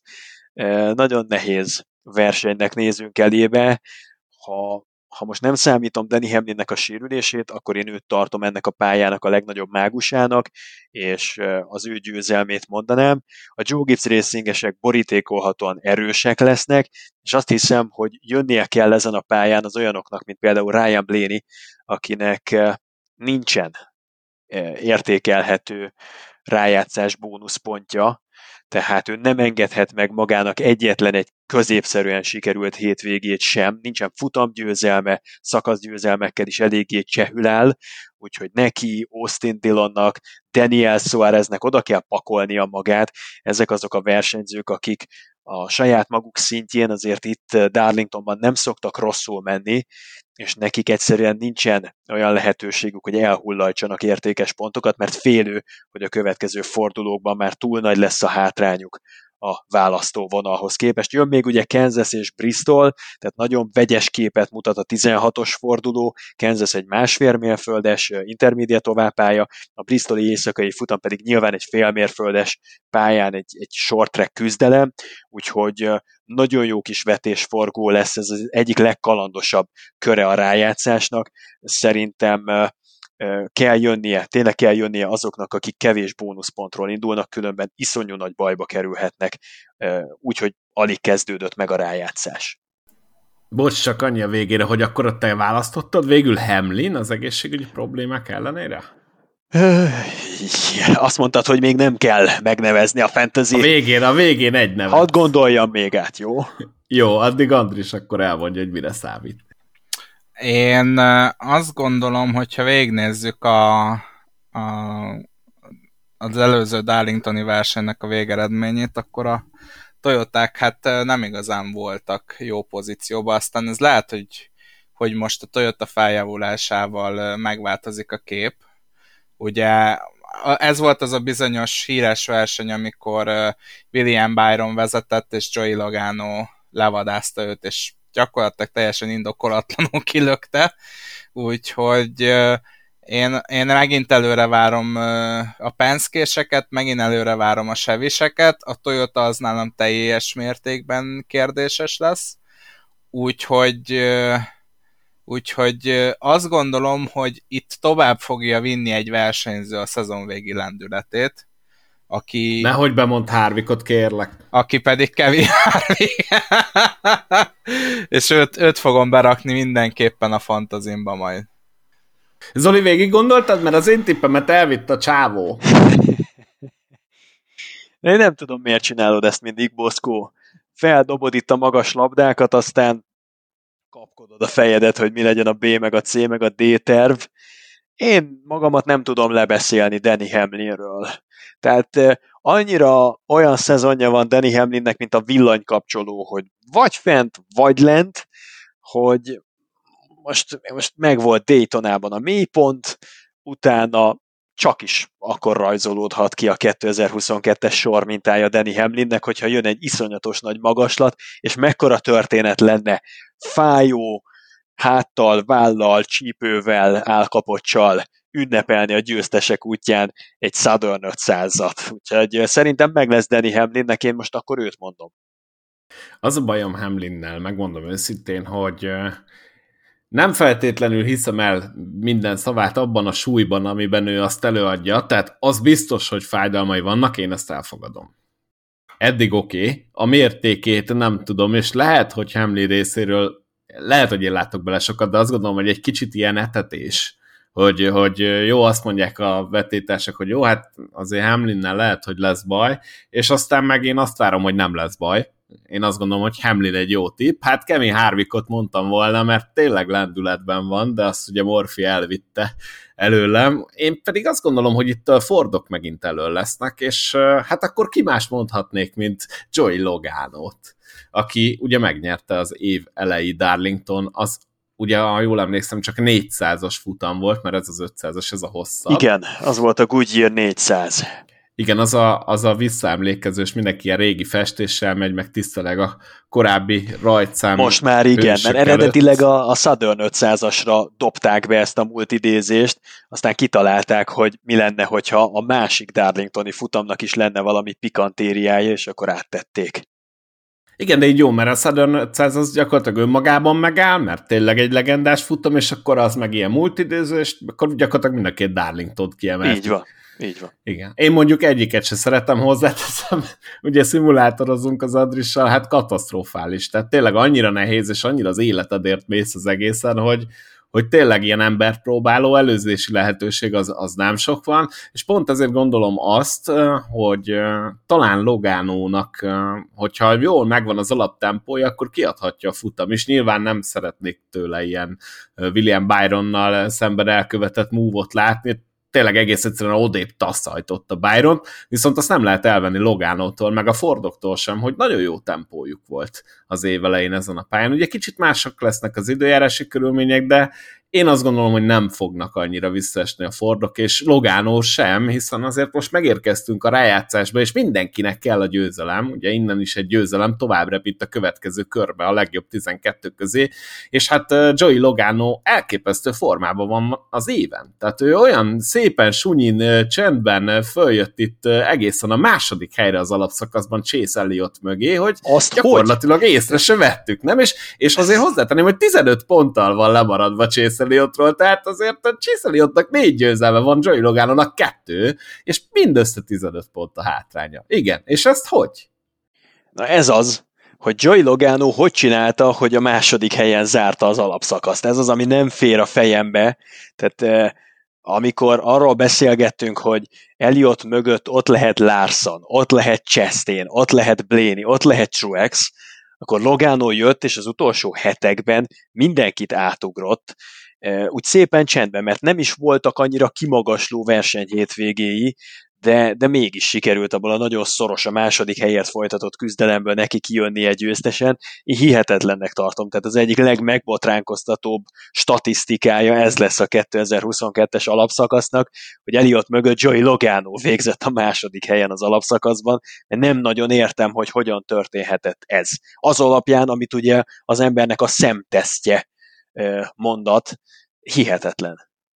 Igen, azt azért mondjuk, hogyha ehhez mellé dobjuk, hogy öt szakasz győzelme van Logánónak és Eliottnak is, akkor azt kiegészítendő 700, tehát 719 kört vezetett idén Chase Elliott, emellett négy győzelme van, 10 top 5-ös helyezése, 17 top 10 -e, míg Joey Logano a 719-hez képest mindössze 457 kört vezetett, tehát ennél még a harmadik Chastain is többet, de még tovább megyek az ötödik William Byron is többet, 612-vel, de még a 11. helyen lévő Kyle Busch is több kört vezetett, 469-el, tehát azért Logánónak tényleg a fű alatt sikerült ezt összehoznia, két győzelemmel, ami azért, azért én azt gondolom, hogy elismerésre méltó, hetes darab top 5-tel, 12-szer végzett a legjobb 10-ben, és mindössze három kiesése volt, úgyhogy igen. A playoff pontja viszont azért kevesebb, mint Eliottnak, ott a győzelmek miatt Eliotté megugrott egy jó 40-esre, Logánónak mindössze 25 van, úgyhogy kelleni fog a futamgyőzelem Logánónak, bár nagyon jól áll pontokba is,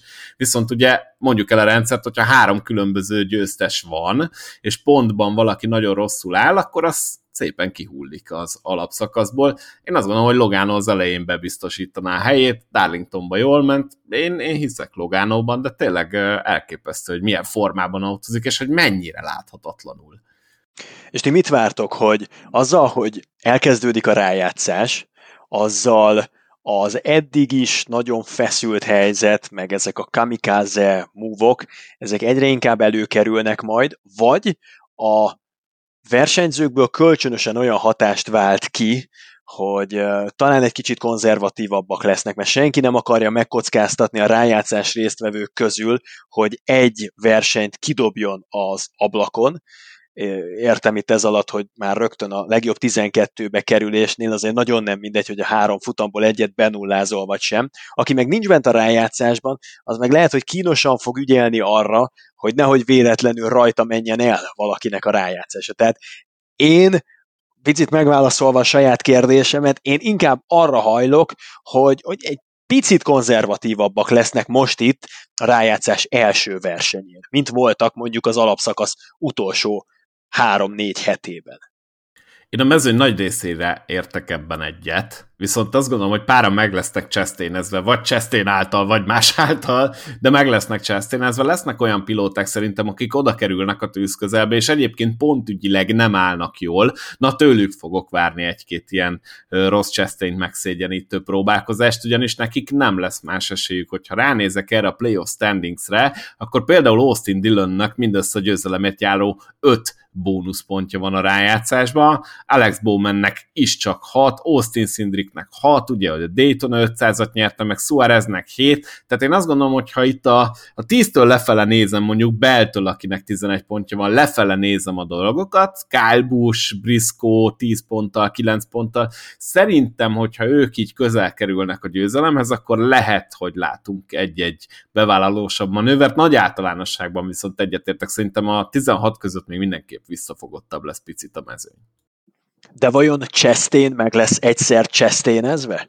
Biztos vagyok benne. Hogyha valakinek kell a győzelem, és útjában lesz Chastain, és mondjuk Danny Hamlinnek hívják, akkor meg. Igen, és nem panaszkodhat majd emiatt. Tehát szerintem nincs olyan versenyző a mezőnyben, akivel ne találkozott volna ilyen-olyan módon, vagy közvetlenül, közvetve nem okozott volna neki baj, bajt. Úgyhogy hát Chastain gyakorlatilag hátradől, és várja a sorsát majd. Igen, neki egy versenybe bele kell találni, ahol békén hagyják, és mondjuk nincs a közelében Hamlin, de nem csak ő haragszik rá, tehát például Chastainnek az idei évben sikerült magára haragítani a Martin Truexet is, ami mondjuk nem egy egyszerű feladat, tehát a mezőny egyik legjámborabb, legszelidebb pilótájáról beszélünk, mondjuk nem is jutott be a rájátszás, na most kérdés, hogy például Truex szerintetek bevállalna egy, egy komolyabb manőver Chastain ellen a jellemét ismerve. Nagyon nehéz elképzelni róla, tehát gyakorlatilag tényleg a jelenlegi mezőnyből az utolsó versenyző az Martin Truex, akiről elképzelem, hogy ő valamilyen pébeket foganatosítana. É, szerintem Truexnek a legfőbb célja az lesz, hogy nyerjen egy versenyt. Tehát egy ilyen borzalmasan alakuló év után nem engedheti meg magának, hogy úgy zárja az évet, hogy nem nyer versenyt.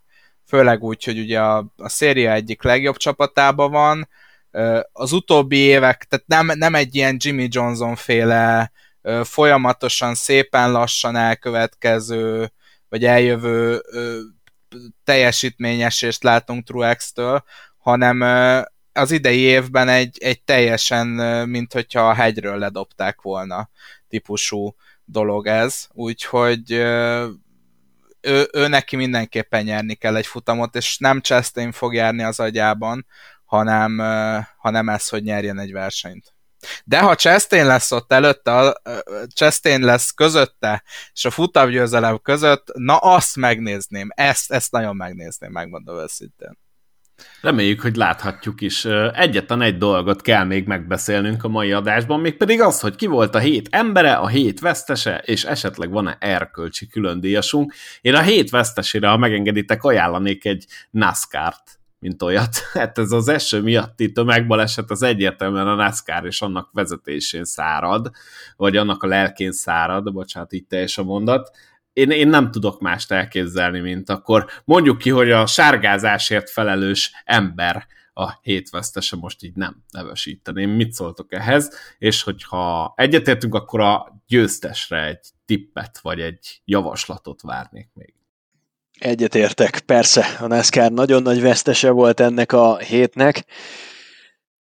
A győztes, nagyon nehéz nem Austin Dillont mondani, akkorát szakított az ember, annyira befordította egy szempillantás alatt nagyon rosszból, nagyon jóra a szezonját, és megint csak igazolta, hogy lassú vízpartot most, tehát hosszú-hosszú évek óta azért ott van Austin Dillon, hozza a futamgyőzelmeket mondjuk két évente egyet átlagban, és bebefigyel a rájátszásba, és többször van ott, mint ahányszor lemarad róla. Nyilván nem a Redik szintű üstökösi tehetség, ettől függetlenül Austin Dillon szállítja a kötelezőt, úgyhogy nagyon nehéz lenne ellene érvelni, de várom a javaslatokat. Gondolom egyébként, hogy megválaszthatnánk a hét emberének azt a rajongót is, aki megtette, hogy is volt, Cody Vernek a top 10-ét, kombóban BJ McLeod top 10-ével, Landon Cassillnek, meg talán David Reagannek a top 10-ével, és 13 dollárból 1 millió dollárt csinált a sportfogadásával. Nagyon jól hangzik. Uh, én biztos, hogy őt, őt a, az erkölcsi győztesnek megtenném, de... Micsoda erkölcsök ezek, amikor egy szerencsejátékból választunk. Hát sivel, sivel. Viszont egy én... kicsit ilyen morális sivatag ez, nem? Valahol.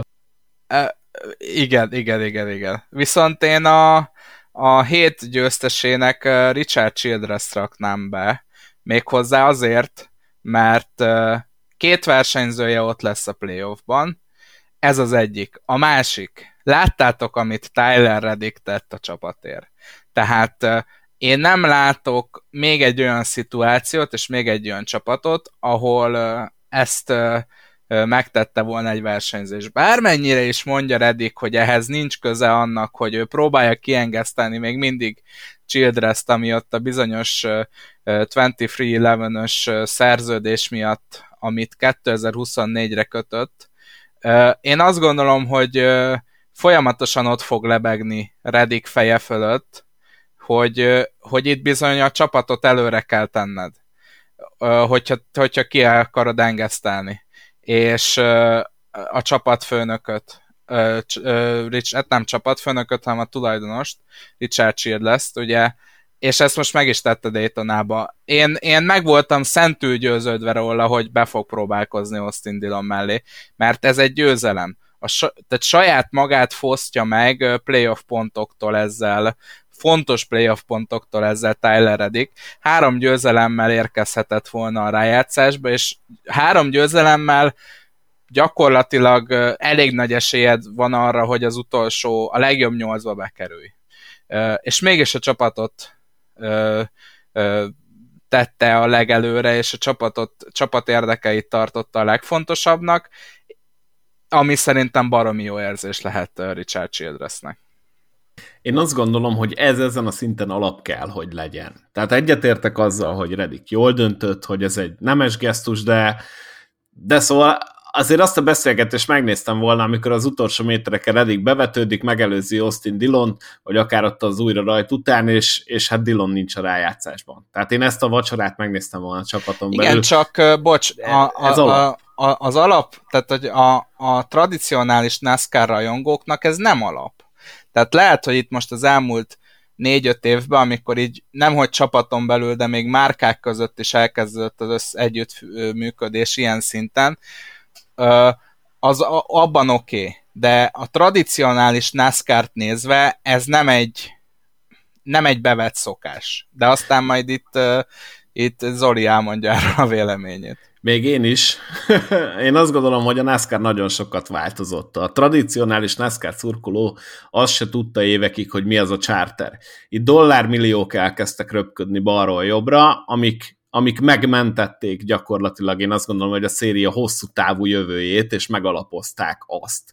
Ebben a rendszerben nem látom azt a, azt az elkülönülést, ami a NASCAR régebben jellemezte csapaton belül. Ugye gyakorlatilag voltak olyan idők, amikor azt gondoltuk, hogy jó-jó csapattársak, de igazából arról volt szó, hogy, hogy tényleg az a csapat hozza az autót, külön szponzor, azt kell megvillantani, és úgy egymásnak estek a pilóták, hogy az, az valami egészen elképesztő, és nem nagyon lehetett csapatról beszélgetni. Nyilván voltak olyan szituációk, amikor előtérbe helyezték ezt a dolgot mégis, de nem volt jellemző. Azt gondolom, hogy a modern NASCAR-ban egyértelműen látszik, hogy kik a csapattársak, de még az is egyértelműen látszik, hogy kik a márkatársak, és még az is, hogy kik a haverok. Tehát én egy picit átalakulni látom ezt az egész dolgot, és nem feltétlenül a rossz irányba, tehát igenis azért a csapattársak valamilyen szinten tartsanak össze, és 2022-ben szerintem annak ellenére, hogy ez tényleg egy nemes gesztus volt Rediktől, ez alap kell, hogy legyen, amikor ennyi pénzről van szó, amikor a charterjogokról van szó, amikor a ilyen mértékű televíziós díjakról van szó,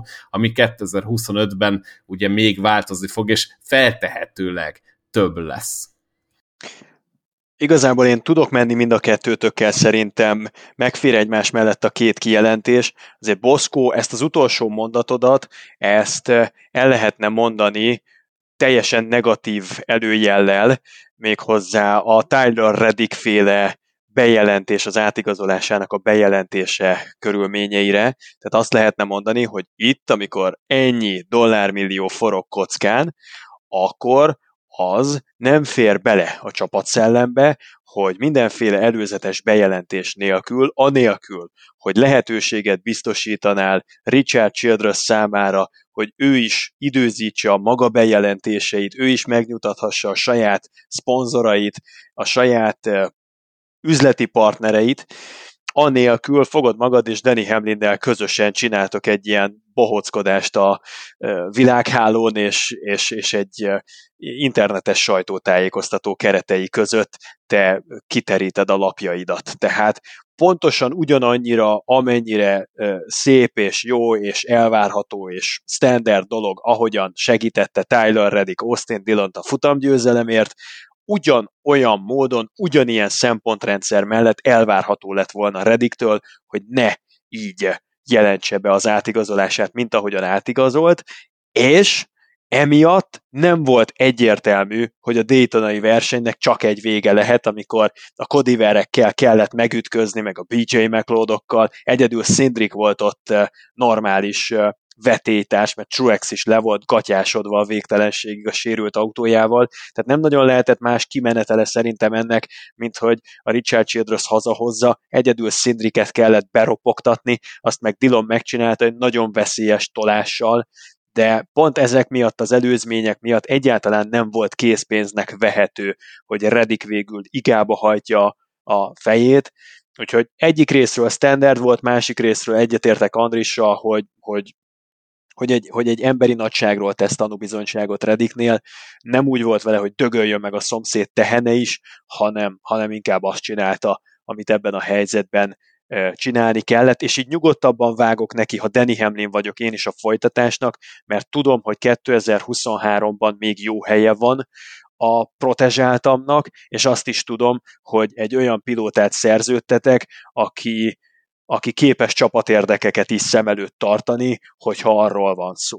Tehát mindenki számára win-win-win volt a szituáció, azt hiszem. Igen, én ez a Reddit bejelentés kapcsán én el is mondtam az aggályomat pontosan ezekre az alapokra helyezve, tehát nekem az a mai napig nem tetszik, és a mai napig tartom azt, hogy nagyon-nagyon cringe volt, és unfair volt Richard childress szemben. Én szerintem annak ott is hangot adtam, és ez is a véleményem, úgyhogy Elmondtad, igen, persze. Nem feltétlenül volt pozitív előjel, csak azért mondom, hogy még ennek ellenére is tök alapnak tartom ezt a dolgot. Ezzel együtt szerintem, tehát én azok után, amit a Reddit ott áthágott mindenféle erkölcsi szabályt, a maga szempontjából persze egy óriási előrelépés volt, és nagyon komoly, komoly módon megalapozta a következő, ki tudja, 3, 4, 5, 6, 8 évét, mert az egy erős statement volt, amit ott csinált, de az előzmények fényében szerintem annyira nem volt egyértelmű, hogy be fogja tolni maga előtt Dillant a futamgyőzelemért. Hát szerintem a jövőbe, jövőre is autóba akar ülni, akkor, akkor ez volt a minimum. Én azt gondolom, hogy Richard Childressben van annyi feszültség, hogyha ezt nem teszi meg így vagy úgy, de valahogy kilakja Rediket az autóból. Én azért a childress annyira nem kekeckednék. Hát bizony nem, sem teszi. Még, még véletlenül újból leveszi az óráját, mint amikor Kyle Busch-t felpofozta állítólag. Az volt a elhíresült mondás, hogy na gyerekek, fogjátok meg az órámat, lecsatolta a Rolexet, és aztán indult a csihi-puhi. Mit szólsz, és mit szóltok ahhoz, amit Childress nyilatkozott a, a verseny utáni sajtótájékoztatón, hogy hát ők már rég elásták a csatabárdat Kyle és nincsen itt semmiféle balhéról szó, és hát egy fél mosolyjal reagált arra, hogy, hogy Kyle jöhet a csapatához. Megy a nyali-fali. Szerintem most mindenki az utóbbi húsz év legforróbb szabadügynökét megpróbálja körüludvarolni, Gene Haas oda repül Pokonóba, ki tudja, Michael Jordan is mostanában rengetegszer van jelen NASCAR versenyeken, többször, mint az év első felében, amikor tényleg csak mutatóban jelent meg, kiülte most a Daytonai esőszünetet is. Na szóval hát ezek érdekes dolgok, megy a nyali-fali. Sorban állnak Kájbus kegyeiért, mert ilyen áron, ilyen versenyzőt nem biztos, hogy találnak még egyszer, mint most a szorult helyzetben lévő Kájt. Ha emlékeztek, akkor én mondtam is, hogy az én első számú jelöltem az Richard Childress, és bár jelenleg úgy néz ki, és Childress ki is jelentette, hogy Reddick fogja jövőre vezetni az autót, szerintem ha meg tudnak egyezni Kyle Busch-sal, akkor vagy jön egy harmadik autó, vagy találnak egy másik megoldást. Én nem lennék meglepve, és szerintem egy tök jó sztorit föl lehetne erre építeni, hogy x éve a pofonokat osztották egymásnak, most pedig ölelkeznek. Én ezt simán el tudom képzelni egy ilyen amerikai marketing gépezettel felépítve, bár én továbbra is azt gondolom, hogy marad a Joe Gibbs Racingnél Kyle Busch, és ez volt az első tippem is. Ha nem, akkor én azért erős befutónak tartanám Richard Childress, de még egy dologról beszélnünk kell, hiszen a hét emberénél én megszavazom Austin Dillont, és akkor ezzel eldöntöttük a dolgot, a vesztese pedig úgy a komplet NASCAR vezetőség, aki hagyta őket esőbe ekkorát ütközni. Az erkölcsi különdíjasról szerintem még érdemes beszélni, én azt gondolom, hogy Ryan Blaney az, aki, aki erkölcsi különdíjasként lehozta ezt a hetet, egész egyszerűen azért, mert nagyon úgy tűnt, hogy a rájátszása az, az a verseny első harmadában elmegy, ennek ellenére a csapat összerakta az autót, visszament, próbálkozott, küzdött, és három ponttal, de becsúszott a rájátszásba. Szerintem ez hihetetlen kitartásról ad tanúbizonyságot. Nyilván mindenki ezt tette volna, de, de nekem Blaney-nek ez a, ez a megmozdulása, és hogy kitartott, és hogy elkerült minden további balesetet, ez, ez megéri az erkölcsi külön díjat. Igen, hát nem sokon múlt, hogy a, a hét vesztesének tituláljuk Ryan Blaney-t, ugyanis abban egyetértek, hogy óriási kitartás kellett ahhoz, hogy ő, célba érjen, és, és végül sikerüljön pont annyi helyet nyernie, hogy előre tudjon jönni Martin Truex Jr. elé a végén. Viszont viszont az, hogy a verseny elején neki milyen keresni valója volt a mezőnyben, azt a mai napig nem tudom felfogni. Tehát a mezőny közepén ment Ryan Blaney, ennél két, tehát gyakorlatilag rosszabb helyen nem tudott volna menni. Ugyanis a mezőny elején nagyobb biztonságban vagy, a mezőny végén nagyobb biztonságban vagy, a mezőny közepe a lehető legrosszabb pozíció, és meg is lett ennek az eredménye. Úgyhogy ezen a három ponton múlt nálam, hogy Ryan Blaney nem került be a hét lúzere címre. Most az, hogy ez az ő döntése volt, vagy a csapat döntése, nem tudom, de, de borzasztó döntés volt. De megszavazom az erkölcsi külön díjat Blaney-nek. Akkor ezzel viszont eldölt, akkor Ryan Blaney az erkölcsi külön díjas. Zoli esetleg valami hozzáfűzni való? Nincsen semmi problémám Ryan Blaney-vel, mint erkölcsi külön díjassal bár megajánlanám Martin Truexnek is az erkölcsi külön díjat, mert ahogyan nyilatkozott a verseny után, az, az szerintem egy sportemberi nagyságról tanúskodott. Én, én, én azt látom Martin Truexen, hogy egy olyan versenyző, aki, akinek kötélből vannak az idegei, és, és egy olyan személyiség, aki nagyon stabil, nagyon kiegyensúlyozott, egy, egy, egy végtelenül szerethető figura, sztárallűröktől mentes, és ahogy a nagykönyvben meg van írva, úgy nyilatkozott, nem ezek a betanult panelek, nem, nem ez a nagyon marketinges duma, nincsen ez a 32 fogos műmosoly, hanem őszintén elmondja, hiteles, és, és megmarad embernek, és, és mindig tud valamit, valamit meríteni, amiből az ember biztos benne, hogy ez a csávó, ez rendben van. Ezt, ezt lelkileg nem fogja tönkretenni, nem fogja megviselni a szitu. Példaértékű az a fajta tartás, emberi tartás, ami van benne, és ezt még ráadásul annak fényében értelmezni, ami az élettársával történik, az a rettenetes egészségügyi trauma, Golgota, amit ők végigjártak az elmúlt tíz évben, tényleg hajmeresztő. Valahol, valahol egy igazi példakép Martin Truex, ahogyan a kudarcokat is fel tudja dolgozni, és nem csak ahogyan megéli a sikereket, hanem ahogy, ahogy, ahogy tolerálja a, a kudarcokat, az, az legalább annyira példaértékű, mint akármelyik bajnokságban nyújtott kiváló szereplése, amit lehetne tényleg sorolni az elmúlt négy-öt évből, mert nélküle mély bajnoki futás a, a rájátszásban nem nagyon szokott megvalósulni, ő mindig ott szokott lenni. Hát idén nem lesz ott, és ezt sajnálom.